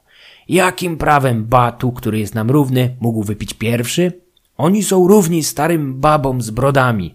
Należałoby ich kopnąć obcasem i rozdeptać podeszwą. Wturował mu Gujuk słowami. Rąbnijmy ich, te stare baby noszące kołczany, kawałkiem drewna w pierś. Inny wzburzony krewniak skandował, aby przytwierdzić Batu i jego stronnikom drewniane ogony, dzięki czemu wyglądaliby jak krowy albo muły. Po gwałtownej wymianie zdań Gujuk i jego towarzysze głośno złorzecząc opuścili namiot Batu. Wódz wyprawy nie zamierzał akceptować takiego zachowania i prędko wysłał raport wielkiemu Hanowi. Ugedej, czytając relację bratanka, wpadł w furię i natychmiast wezwał Gujuka z pozostałymi delikwentami do Karakorum. Na swoim dworze Ugedej udzielił srogiej i poniżającej reprymendy synowi. Cytuję. Powiadają o tobie, że kiedy poszedłeś na wojnę, to ludziom, którzy mieli pośladki, nie zostawiłeś pośladków. Powiadają o tobie, że zniszczyłeś dobre samopoczucie prostych żołnierzy. Czy myślisz może, że lud Orusut poddał się, ponieważ uląkł się twojej wściekłości? Uważałeś, że to ty sam zmusiłeś lud Orusut do uległości? Wpadłeś wskutek tego w pychę i zaszedłeś tak daleko, że zachowałeś się wrogo wobec starszego brata. Zachowujesz się, jakbyś sam dokonał podboju, a w rzeczywistości poszedłeś na wojnę pod ochroną Subedeja. Pojmałeś jednego czy dwóch Orusutów i Kipczaków, ale nie zdobyłeś do tej pory nawet koźlego kopyta i nie przyniosłeś go jako łupu. Uważasz się za bohatera, a wyszedłeś dopiero pierwszy raz z domu na wojnę. Z jakiej racji przychodzisz potem i wygłaszasz wielkie słowa, jakbyś sam jeden dokonał podboju? Problematyczni członkowie wyprawy zostali usunięci z jej składu, a rodzina uśmierzyła gniew Ugedeja, który z początku rzekomo nosił się nawet z zamiarem stracenia któregoś z nich, ale prędko uzmysłowił sobie, że oszczędzając własnego syna naraziłby się na zarzut stronniczości. Sprawy pozostałych mącicieli przekazano do rozpatrzenia ich ojcom. Ugedej nie przepadał za swoim najstarszym synem, Gujukiem, dlatego widział na swojego następcę trzeciego potomka, Kuczu. Gdy tamten jednak zginął w Chinach, pragnął, aby na tronie zastąpił go jego wnuk. Plany wielkiego Hana pokrzyżowała jednak po jego śmierci jedna z żon, Toregene, której udało się przeforsować kandydaturę nieszczególnie popularnego w Złotej Rodzinie Gujuka. Trwająca już czwarty rok wyprawa była bez wątpienia wielkim sukcesem militarnym, ale nie przynosiła spodziewanych łupów. Gujuk odniósł jakieś sukcesy, ale nie zdołał przynieść do domu nawet przysłowiowego kozielego kopyta. Skarbce ruskich książąt nie dorównywały zasobnością tym, które zdobywano w Chinach czy Chorezmie. Pomimo tego rozpędzoną ekspedycję kontynuowano, zwłaszcza, że pojawił się pretekst do przeniesienia wojny dalej na zachód. Pogrążoną w agonii Ruś opuszczali kolejni kniaziowie razem z rodzinami. Udawali się najczęściej do sąsiedniej Polski lub na Węgry. Do tego drugiego kraju uciekły także dziesiątki tysięcy połowców, którzy nie chcieli skończyć jako kolejni słudzy wielkiego Hana. Mongołowie uważali wszystkich tych ludzi za swoich poddanych, za własność Hanów zdobytą na wojnie, w zwycięskich bitwach. Na zachód, w misje samobójcze wkrótce udali się więc mongolscy emisariusze, domagając się wydania zbiegów i uznania zwierzchnictwa wielkiego Hana. Po przybyciu na dwór węgierskiego króla Beli IV mongolskich dyplomatów prędko i zgodnie z przewidywaniami zgładzono. Wojna była nieunikniona. Już końcem 1240 roku mongolska armia licząca łącznie 10 tumenów, czyli w idealnych warunkach około 100 tysięcy ludzi rozłożyła się w dwóch obozach tuż przy granicach Węgier i księstw wchodzących w skład rozbitej dzielnicowo Polski.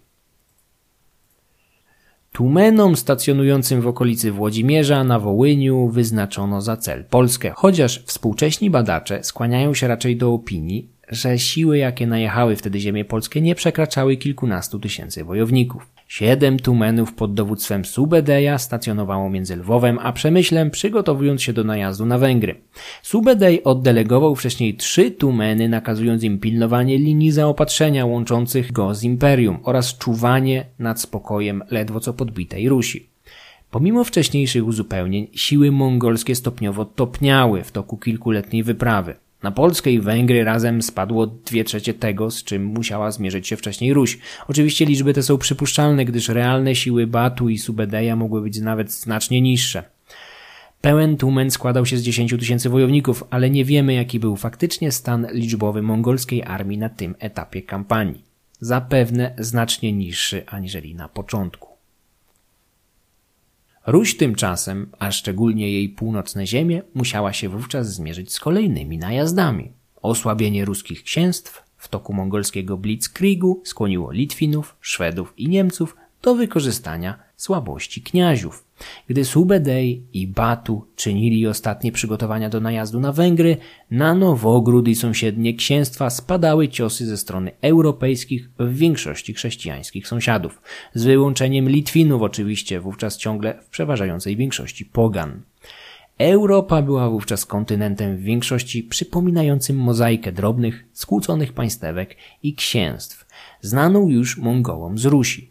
Papież zwalczał cesarza, polscy książęta walczyli ze sobą o dominację, Austriacy bali się Węgrów, Litwini czyhali na ziemię Rusi, a niemieckim kolonistom i krzyżowcom marzyły się domeny Prusów. Zmontowanie jakiejkolwiek silniejszej koalicji czy krucjaty wydawało się przedsięwzięciem skazanym na porażkę.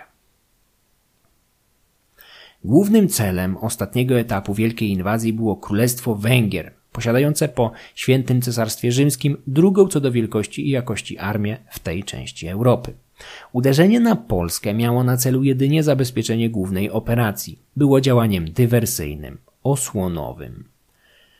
Dzięki działalności szpiegów Subedej i Batu zdawali sobie sprawę z rozbicia dzielnicowego dotykającego ziemię na północ od Karpat. Wiedzieli jednak o powiązaniach dynastycznych między Węgrami a poszczególnymi polskimi książętami. Tumeny dowodzone kolejno przez Kaidu, wnuka Ugedeja, Bajdara, syna Czagataja i Ordę, syna Dżociego, początkiem 1241 roku wtargnęły na ziemię Polski. Najdłuższą relację o tej dramatycznej kampanii zostawił dla nas kronikarz Jan Długosz w siódmej księdze swoich roczników sławnego Królestwa Polskiego. Historyk kompilował swoją relację dwa stulecia po omawianych wydarzeniach, ale w swojej pracy korzystał z wcześniejszych kronik, szczególnie jednej prowadzonej przez Dominikanów w Raciborzu oraz zachowanej tradycji, często ustnej. Zbliżających się Mongołów, których długoż, podobnie jak ruscy latopisarze, tytułował Tatarami, poprzedzały kolumny uciekinierów z ogarniętej wojną Rusi. Kronikarz przytomnie zauważył, że ludzie ci często rozpowszechniali przesadne wiadomości o niespotykanym okrucieństwie i potędze najeźdźców. Mongołowie doskonale zdawali sobie z tego sprawę i celowo nakręcali spirale paniki, dbając, aby zawsze został ktoś, kto poniesie wieść o każdej masakrze dalej, i to w zwielokrotnionej skali.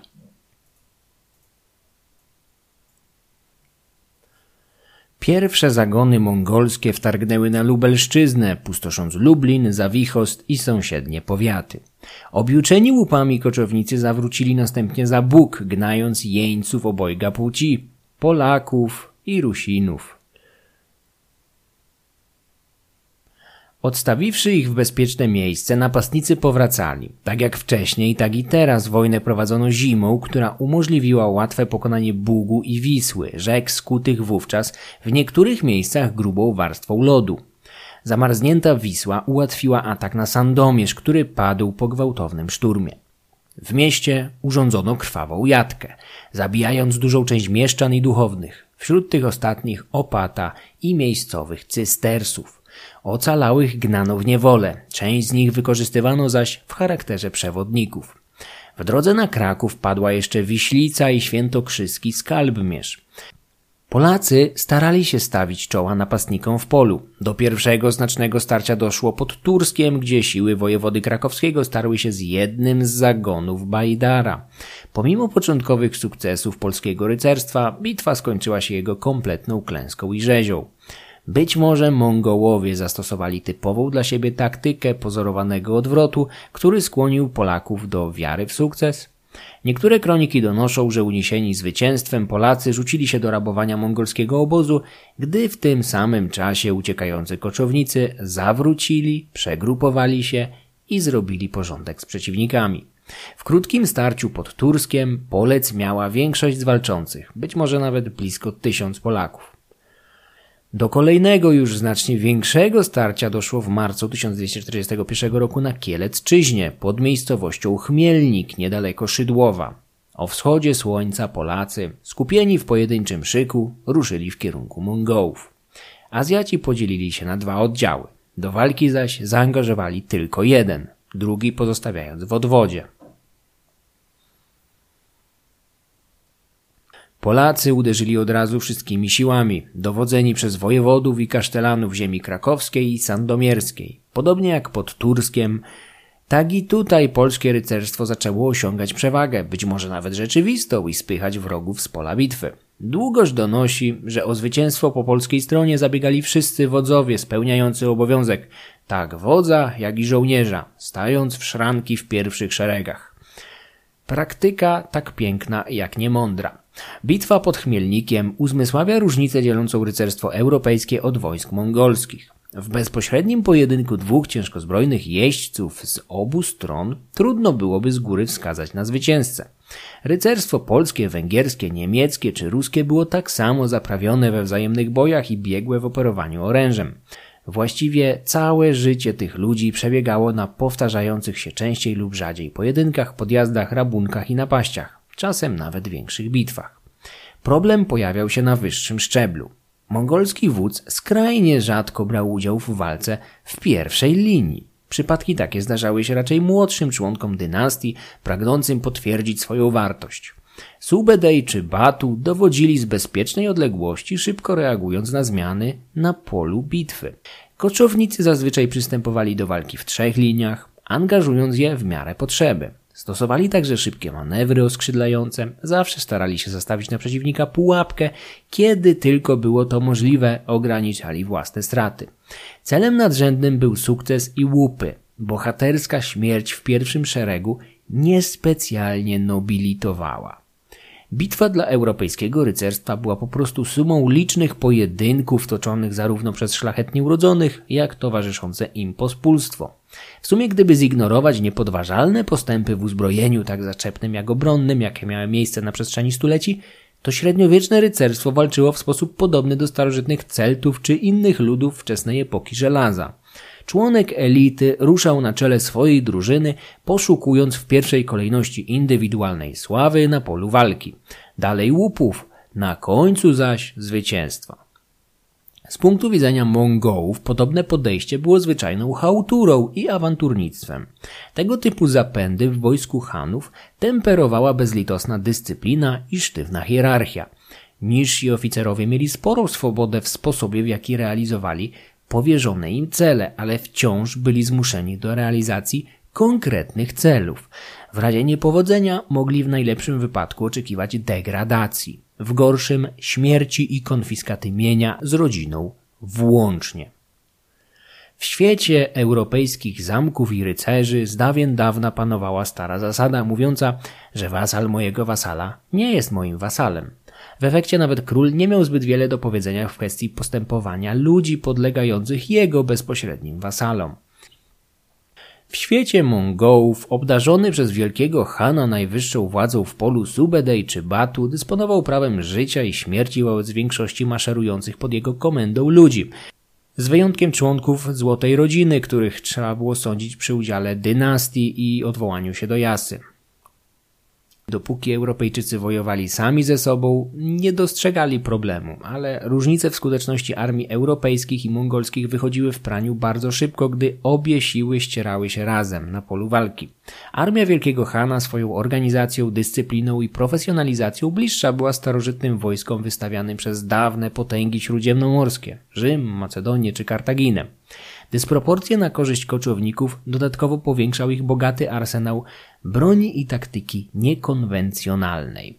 Zasadzki, pozorowane odwroty, manewrowanie pod osłoną dymu, wykorzystanie trujących gazów bojowych, pozostawianie fałszywej drogi odwrotu i wiele innych.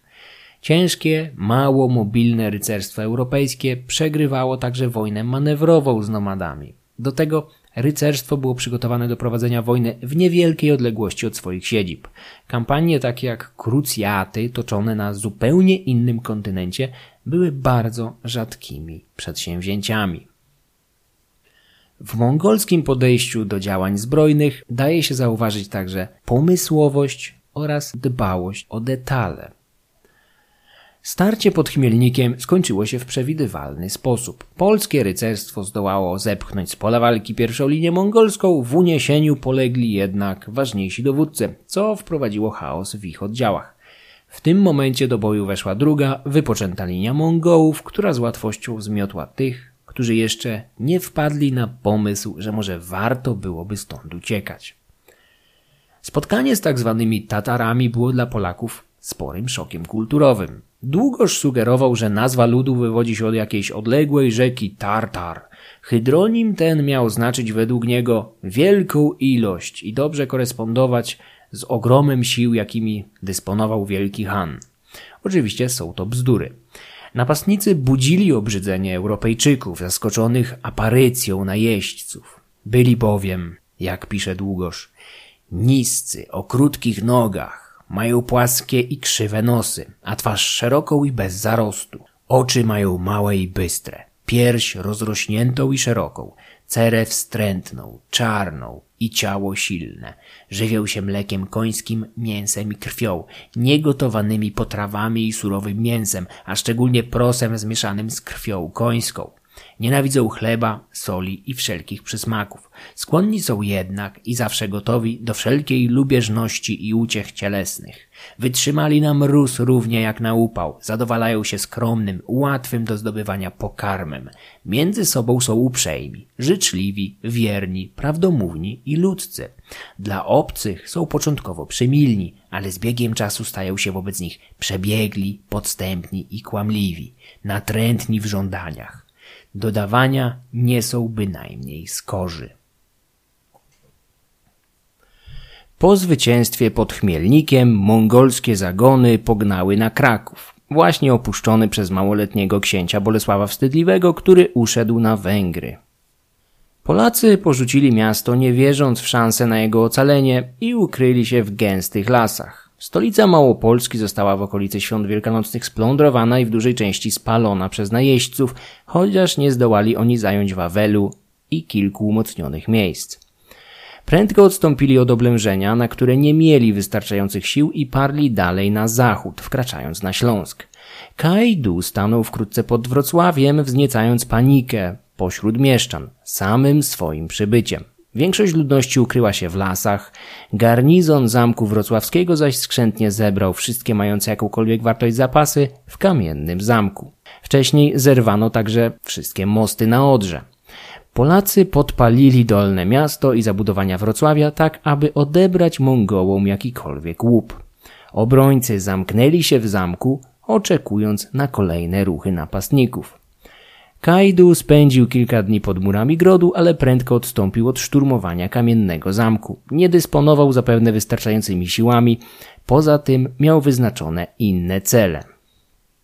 Ofensywa w Polsce była akcją dywersyjną. Nikt w mongolskim sztabie nie zamierzał na tym etapie okupować ziem na północ od Karpat. Może w przyszłości? Kto wie.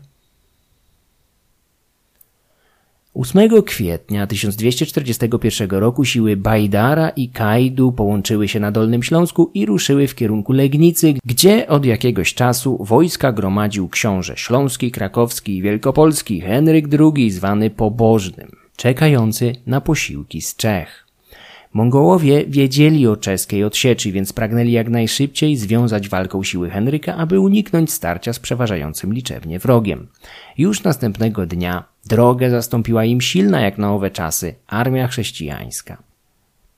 Henryk prowadził z Legnicy cztery chówce, w skład których wchodziło rycerstwo zakonne, prowadzone przez czeskiego księcia Bolesława Dypoldowica, poza tym rycerstwo małopolskie, dolno- i górnośląskie oraz wielkopolskie – Henryk zmobilizował także lokalnych górników z kopalni złota w Złotoryi. Długoż informuje o udziale niemieckich wojsk zakonnych, a wśród nich nawet krzyżaków, którym przewodził późniejszy wielki mistrz Poppo von Osterna, chociaż część nowożytnych historyków sceptycznie podchodzi do rewelacji o udziale krzyżaków w tej właśnie bitwie.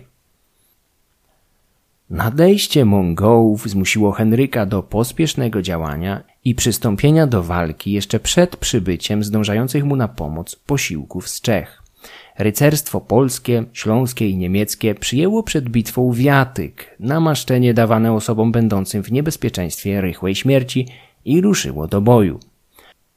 Legenda głosi, że głowy opuszczającego mury Legnicy Henryka omal nie roztrzaskał poluzowany kamień, który spadł ze szczytu jednej z wież lokalnego kościoła. Wszyscy uznali to za złą wróżbę, a matka księcia, święta Jadwiga Śląska, żegnała syna, przeczuwając jego rychły zgon. Obie strony podzieliły swoje armie pod Legnicą na cztery oddziały, a każda ze stron według szacunków współczesnych historyków mogła mieć do 10 tysięcy ludzi. Bitwę po polskiej stronie rozpoczął hufiec skupiający się głównie z cudzoziemców, rycerstwa zakonnego, Czechów, Niemców i sporadycznie gości z zachodniej Europy. Ciężkie rycerstwo radziło sobie całkiem sprawnie z pierwszymi liniami mongolskimi, ale Azjaci prędko wprowadzili do walki lekkich konnych łuczników, którzy zaczęli otaczać hufiec dowodzony przez czeskiego Bolesława na skrzydłach. W końcu napór rycerstwa zachwiał się pod gradem strzał. Bolesław i liczni towarzyszący mu rycerze polegli, reszta zaś rzuciła się do odwrotu ku polskim liniom. Do walki zaangażowały się wtedy dwa kolejne chówce, atakujące pozostałe trzy mongolskie zgrupowania. Polscy kusznicy osłaniali nacierających, nieco zmniejszając przewagę azjatyckich łuczników. Długoż relacjonuje, że silne natarcie dwóch polskich chówców omal nie zepchnęło Mongołów z pola walki. Zaczęli oni wręcz ustępować, co być może było jedynie pozorowanym odwrotem. Wysiłek rycerstwa miała jednak zniweczyć nagła i niewytłumaczalna ucieczka rycerstwa opolskiego, które do rady nakłonił podobno jakiś sprytny Tatar, krzycząc do swoich przeciwników w języku polskim uciekajcie, uciekajcie. Widzący to Henryk Pobożny miał powiedzieć słynne słowa Gorze nam się stało. Długoż winę za ucieczkę części rycerstwa zrzuca więc na chytry podstęp wojenny, zaś dowodzący na tym fragmencie książę opolsko-raciborski Mieszko II Otyły stał się w historiografii kozłem ofiarnym, odpowiedzialnym za klęskę. Razem ze swoim rycerstwem umknął do Legnicy, gdzie wkrótce znalazł schronienie. Wydaje się, że książę i jego ludzie mieli poważniejsze powody do opuszczenia placu boju, ale to tylko moje przypuszczenia. Na kogoś trzeba zwalić winę za utratę zwycięstwa, które przecież było już tak blisko, na wyciągnięcie ręki. Pozostałe chówce Henryka, niewzruszone ucieczką ludzi z Opola, przystąpiły do natarcia, ponownie uzyskując zapewne iluzoryczną przewagę. Do walki włączył się ostatni, czwarty, tatarski oddział pod wodzą Bajdara, syna Czagataja. Pomimo tego, szyki tatarskie miały się zdaniem Długosza skruszyć. Oni sami zaś prędko i w panice wycofali się na pewną odległość. Gdy Henryk i jego ludzie już byli przekonani, że bitwa idzie w dobrym kierunku, za wycofujących się mongolskich szeregów wyrosła olbrzymia, przerażająca czarna głowa z podbródkiem przypruszonym zarostem. Niósł ją chorąży, potrząsając tym dziwnym sztandarem w miarę potrzeby. Gdy tylko Tatarzy zdążyli się cofnąć, z głowy buchnęła para i dym o cuchnącym zapachu, a walczący dotychczas dzielnie Polacy zaczęli mdleć i słaniać się na nogach, ledwo żywi. Tatarzy oczywiście błyskawicznie powrócili i runęli na zmieszane i zaskoczone nowym zjawiskiem siły polskie. Prawdopodobnie mongolscy inżynierowie wykorzystali podczas starcia jakiś prymitywny fumator albo miotacz trujących gazów bojowych, a wcześniejszy odwrót miał na celu jedynie wyprowadzenie sił Bajdara z zasięgu działania tej średniowiecznej broni chemicznej. Z drugiej strony, broń tego typu wykorzystywano raczej przy oblężeniach, a jej skuteczność w otwartym polu wydaje się być mocno dyskusyjna. Szala bitwy przesunęła się na korzyść Mongołów, którzy zdołali złamać opór kolejnych chówców i zmusić przeciwnika do rozpaczliwej ucieczki. W jej trakcie urządzono polowanie na księcia Henryka, który gnał na złamanie karku razem z czterema towarzyszącymi mu rycerzami. Ucieczka nie powiodła się jednak. Mongołowie uparcie, niczym myśliwi, tropili wodza przeciwników, pragnąc wyeliminować go jak najszybciej i tym samym sparaliżować wrogów. W końcu sztuka ta im się udała. Według mniej prawdopodobnej w tym fragmencie wersji Długosza, otoczony przez napastników książę stawiał opór do końca, gdy jednak podniósł prawą dłoń, aby zadać cios przeciwnikowi, inny wbił dzidę pod pachę Henryka. Pobożny poległ na miejscu, a jego odciętą głowę zaniesiono do mongolskiego sztabu, gdzie już radowano się ze zwycięstwa. Istnieje druga wersja śmierci księcia, sporządzona i jeszcze w XIII wieku, na podstawie relacji Benedykta Polaka, posłującego na dwór mongolskiego Hana Gujuka. Podczas rozmów z mongolskimi dworzanami, Benedykt miał dowiedzieć się, że Henryka pojmano w trakcie bitwy, a następnie zawleczono nad ciało jakiegoś poległego mongolskiego wodza i tam ścięto. Z zemsty lub w ofierze.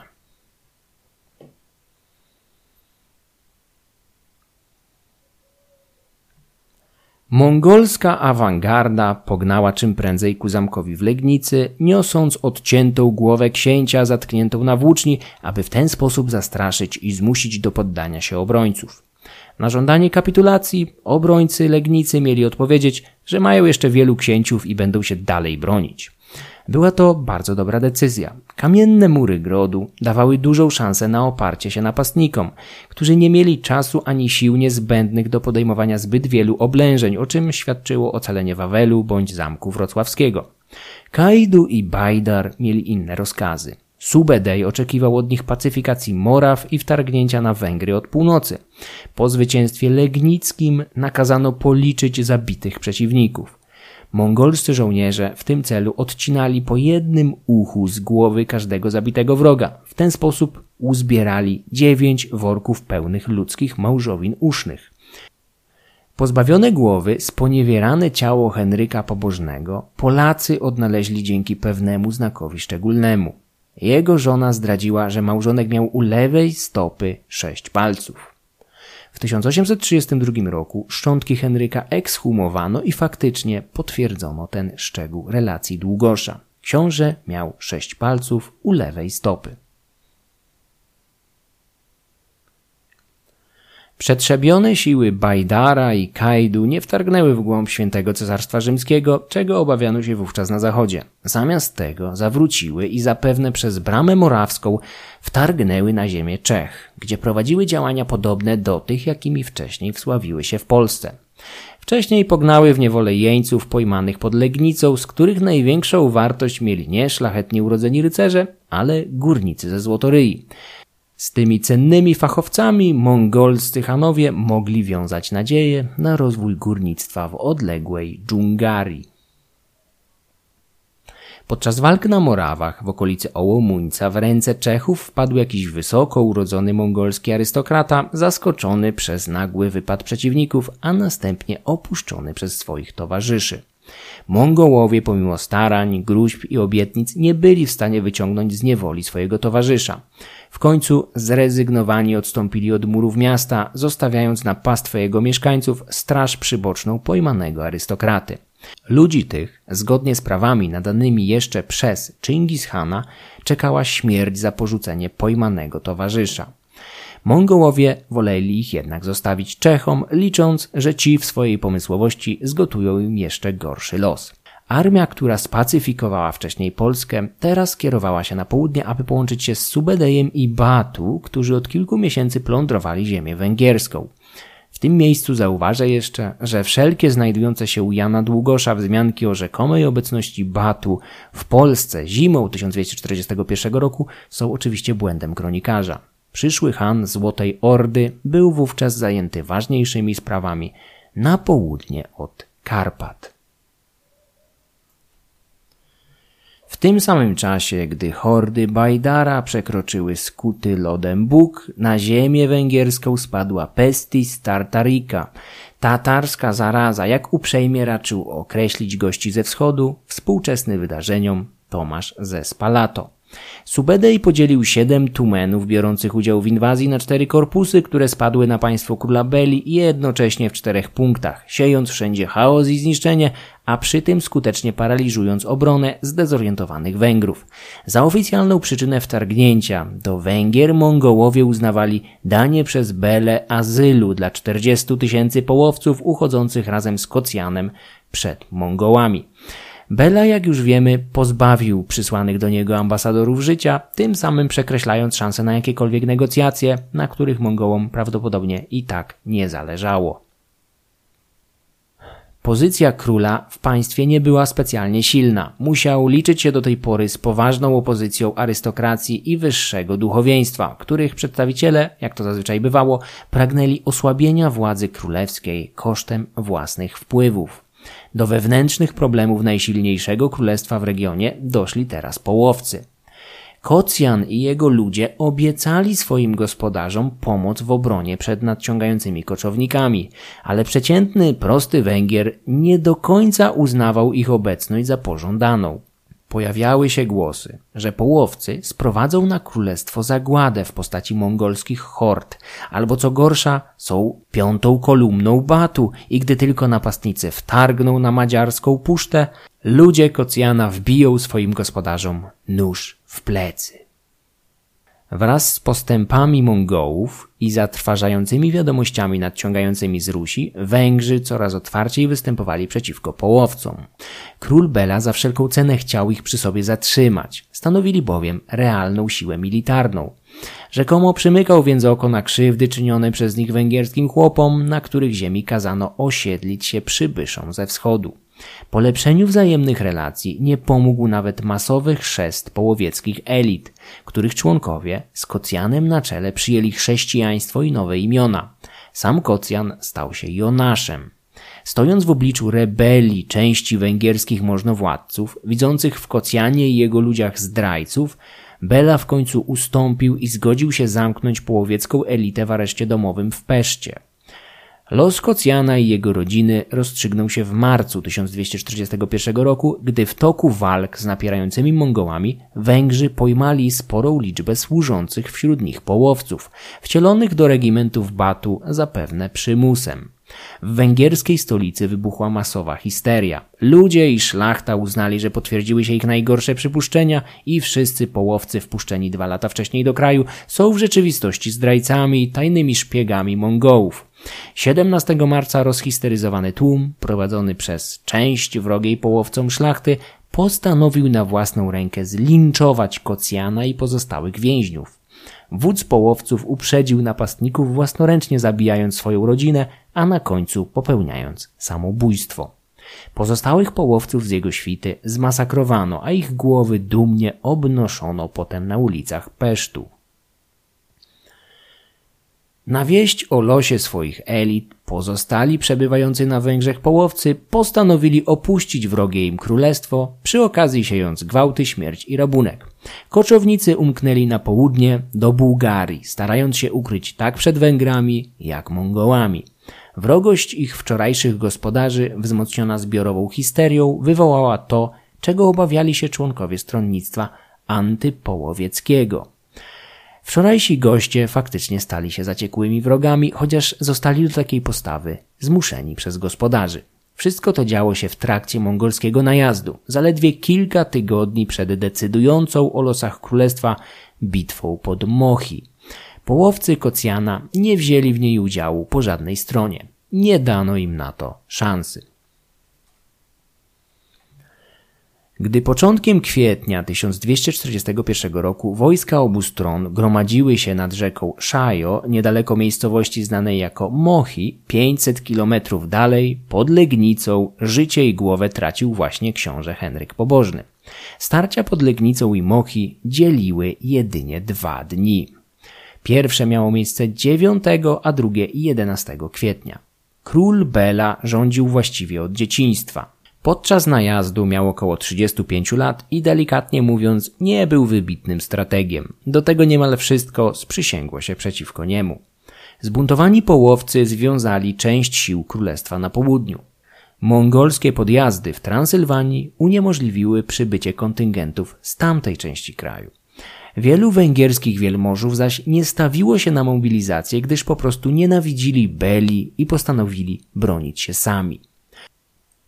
Pomimo tego król zdołał zebrać całkiem pokaźną armię, cierpiącą jednak z powodu nadmiaru piechoty, niekoniecznie skutecznej w starciach z szybkimi nomadami. Armia pod wodzą Beli liczyła kilkadziesiąt tysięcy dusz. W źródłach i opiniach współczesnych historyków mówi się o sile od 25 do 80 tysięcy. Jak zawsze łatwiej uwierzyć w tę niższą.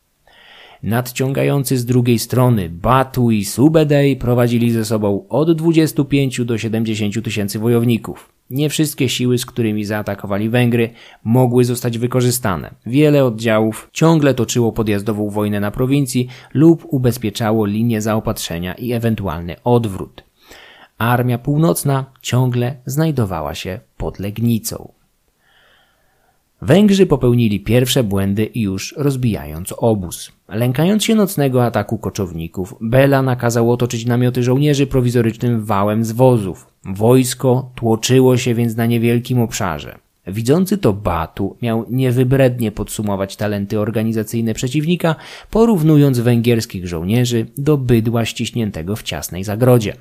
Obie armie oddzielała rzeka Szajon, na której swoją obronę zamierzał oprzeć stacjonujący na jej południu król Bela. Nocą z 10 na 11 kwietnia Mongołowie próbowali potajemnie sforsować rzekę przez jedyny w okolicy most, ale Węgrzy zostali w porę ostrzeżeni przez zbiegłego z niewoli u koczowników ruskiego niewolnika. Desant odparto, a most wzmocniono garnizonem. Mongołowie postanowili więc działać inaczej.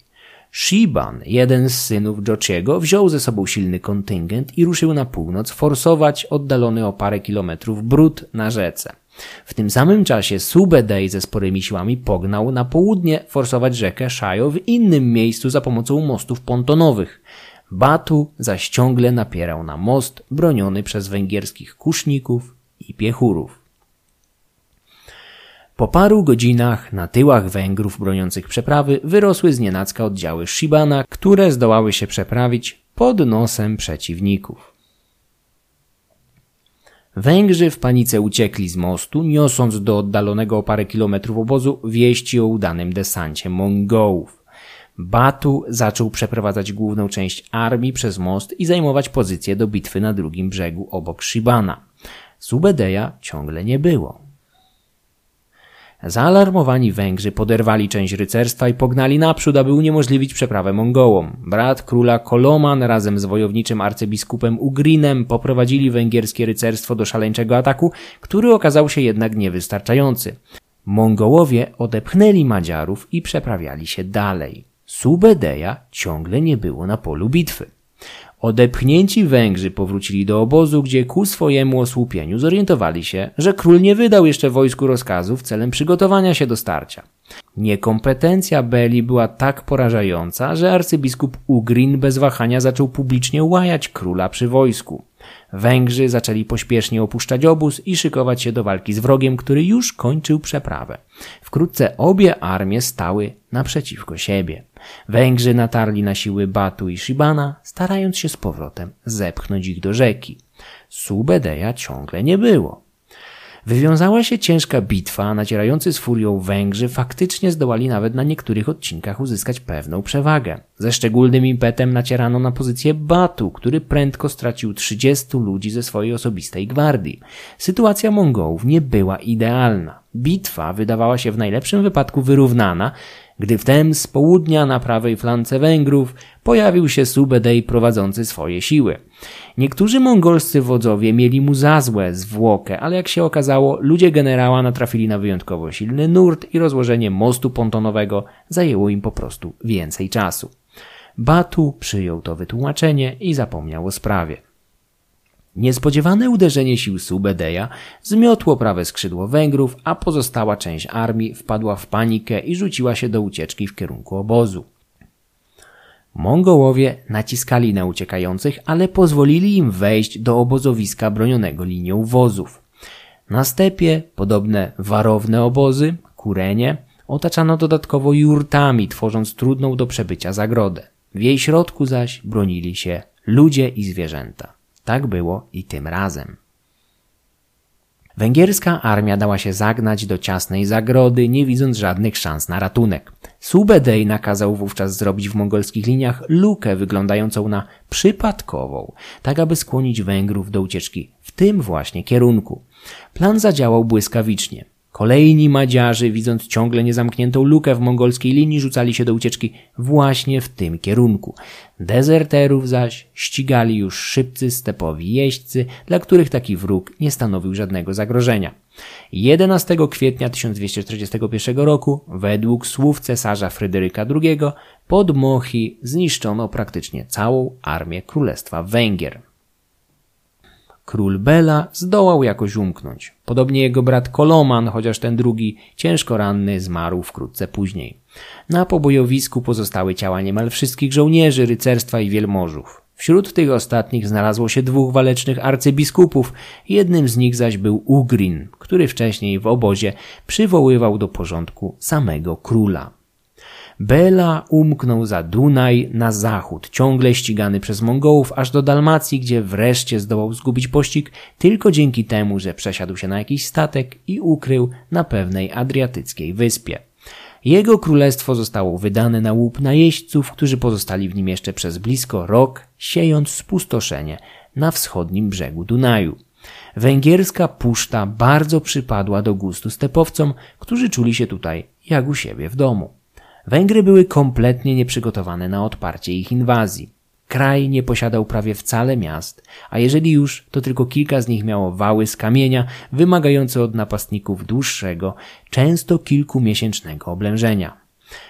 Takie wały posiadał Ostrzychom, drugie co do wielkości miasto kraju, które w zimie 1241 na 42 oparło się oblężeniu prowadzonemu osobiście przez Batu.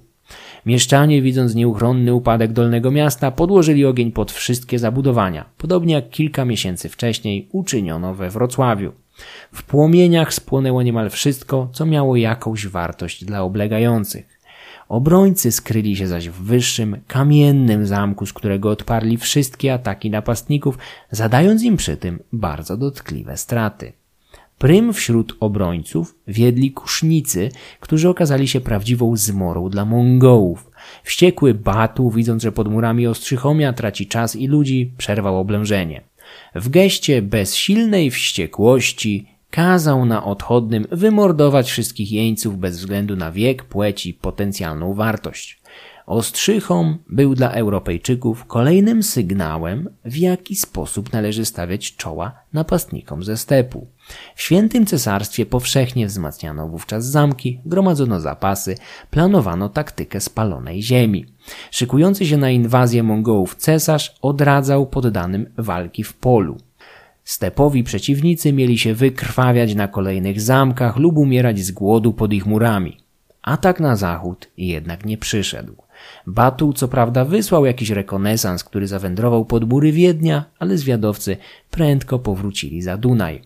Nie bez znaczenia dla Mongołów musiał być też brak rozległych pastwisk na zachodzie kontynentu, takich, które mogłyby wyżywić setki tysięcy prowadzonych przez nich wierzchowców. Węgry tymczasem znalazły się na łasce zwycięzców, którzy dewastowali kolejne miasteczka, wsie i zagrody.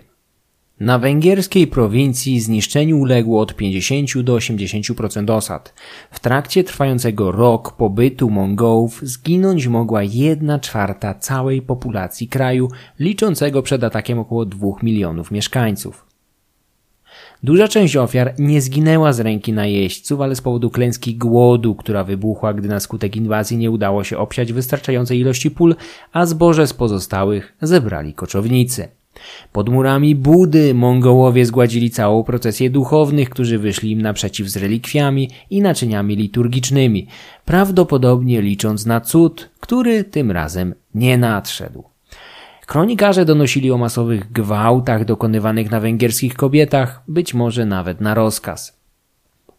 Najazd mógł być największą katastrofą w całej historii państwa węgierskiego, którego przyszłość zawisła na włosku.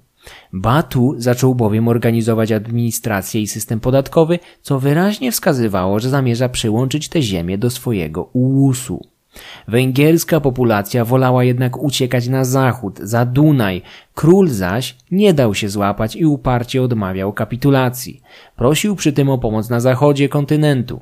Ojciec Święty ogłosił co prawda krucjatę, ale prywatnie dodał, że niewiele da się zorganizować, dopóki papiestwo musi się zmagać z tym wrednym cesarzem Fryderykiem II. Cesarz zaś, pytany o to samo, mówił, że chętnie by pomógł, ale na przeszkodzie stoi mu ten wredny papież. Jeden z austriackich książąt, jakby tego wszystkiego było mało, uwięził nawet uciekającą węgierską rodzinę królewską, żądając w zamian za jej uwolnienie cesji terytorialnych od pogrążonego w agonii królestwa. Nihil novi subsole, Szwedzi, Litwini czy Niemcy tak samo wykorzystywali w tym samym czasie osłabienie Rusi. Sytuacja Mongołów wbrew pozorom również nie była zbyt optymistyczna. Kampania na Węgrzech nie przyniosła oczekiwanych łupów. Najcenniejszymi od początku wyprawy w 1236 roku były z pewnością namioty, biżuteria i ekwipunek króla Beli, pochwycone przez Batu w węgierskim obozie pod Mohi. Wyprawa była sukcesem militarnym i porażką ekonomiczną. Europa była po prostu zbyt biedna. Ugedej miał rację, chcąc skupić się na wojnie z chińską dynastią Song. Zwycięzcą zaczęła także doskwierać trudna sytuacja aprowizacyjna, będąca efektem głodu, jaki zapanował w zrujnowanym kraju. Do tego rok 1242 miał być wyjątkowo wilgotny, co prędko zaczęło przekładać się na epidemię.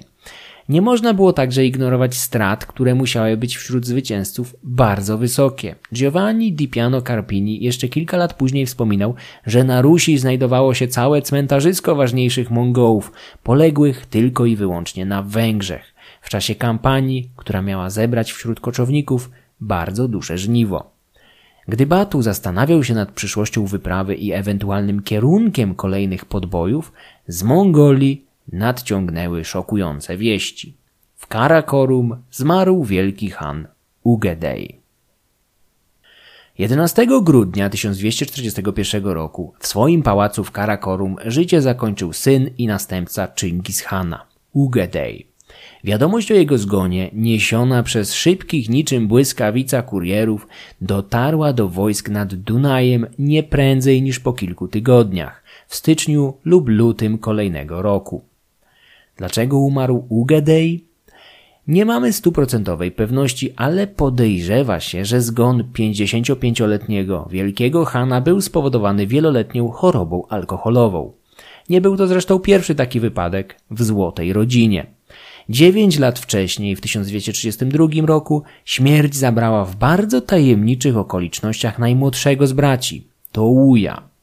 Tajna historia przekazuje nam bardzo dziwne wytłumaczenie tamtego zgonu.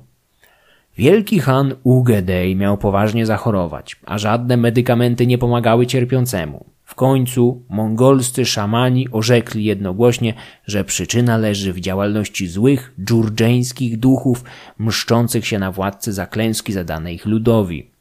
Szamani po przeprowadzeniu wróżb zalecili Ugedejowi poświęcenie jakiegoś członka rodziny celem przebłagania sił nadprzyrodzonych. Tylko taki dar miał zaspokoić wściekłe duchy.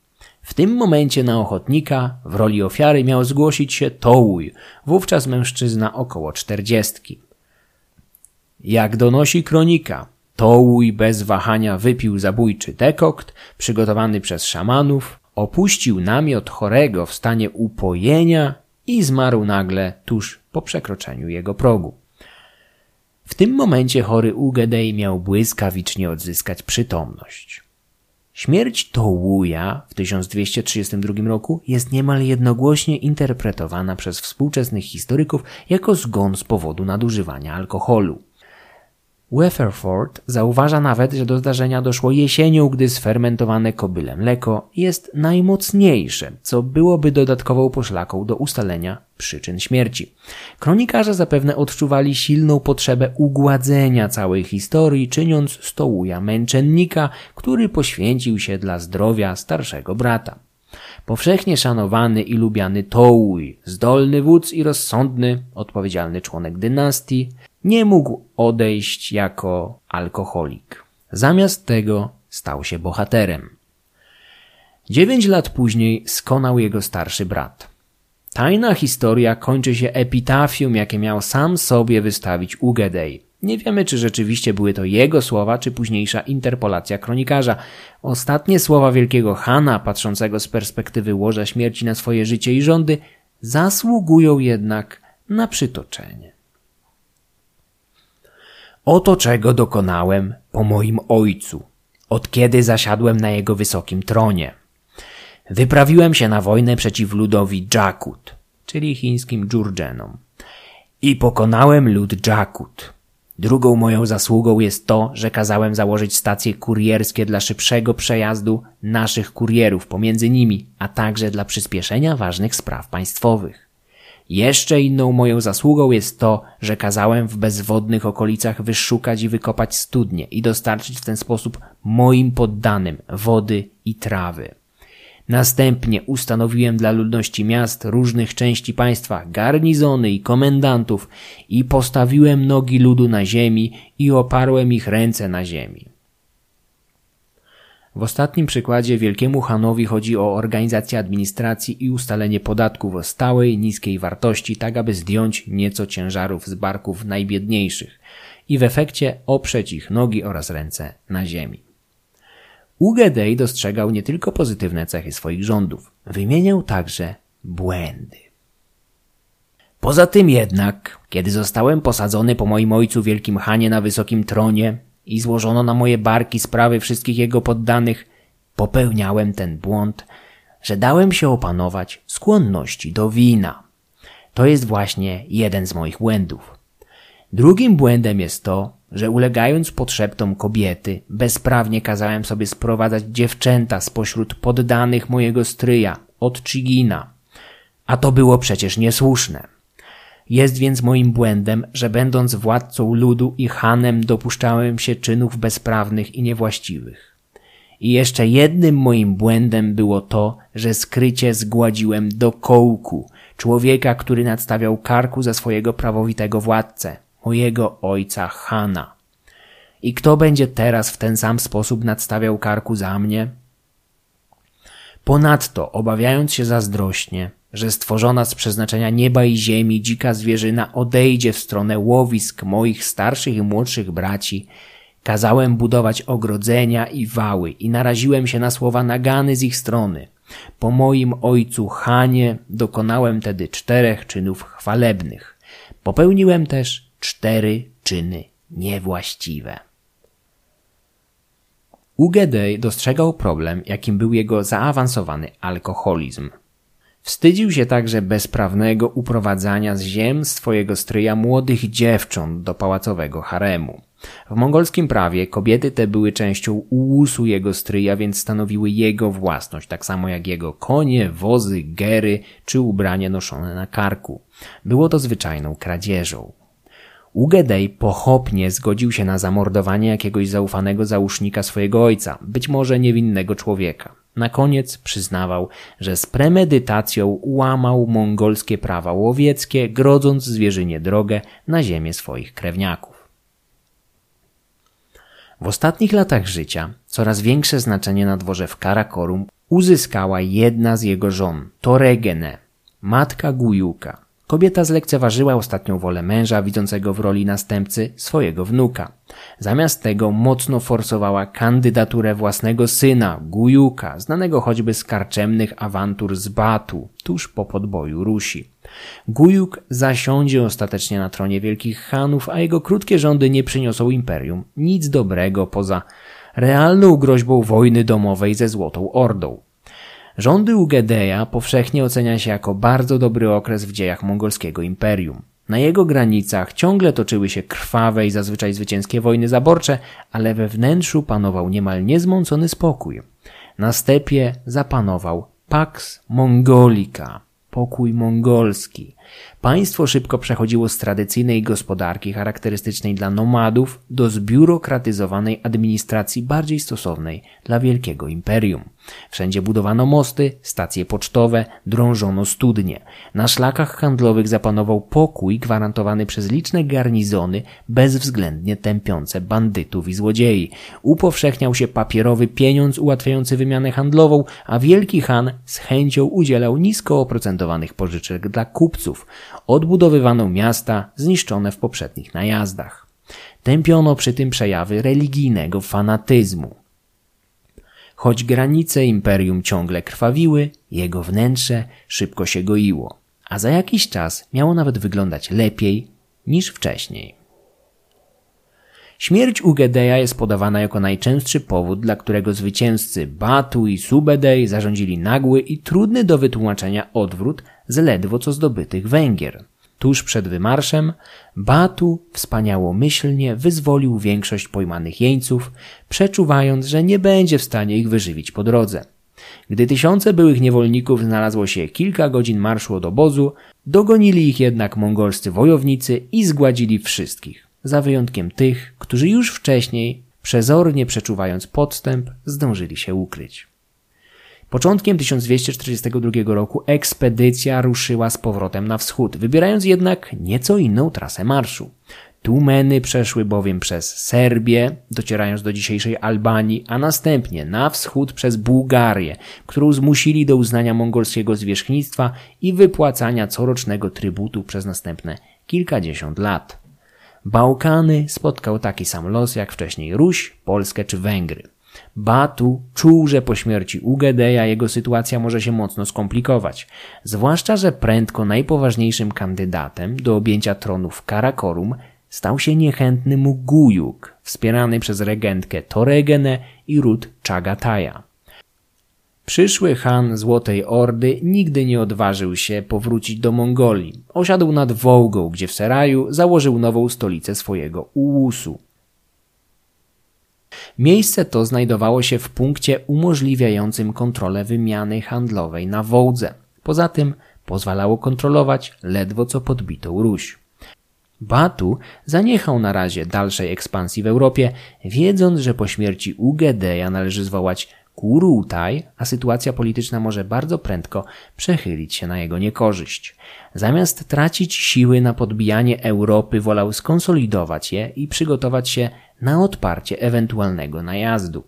Miał zresztą rację, bowiem już po kilku latach pamiętliwy Gujuk faktycznie ruszył z armią na zachód, aby odwiedzić krnąbrnego kuzyna w jego włościach. Do wojny domowej nie doszło tylko na skutek niespodziewanej śmierci Gujuka, prawdopodobnie skrytobójczo zabitego po drodze. Przez kogoś, kto rozumiał, że wojna domowa nie jest najlepszym rozwiązaniem dla mongolskiego imperium.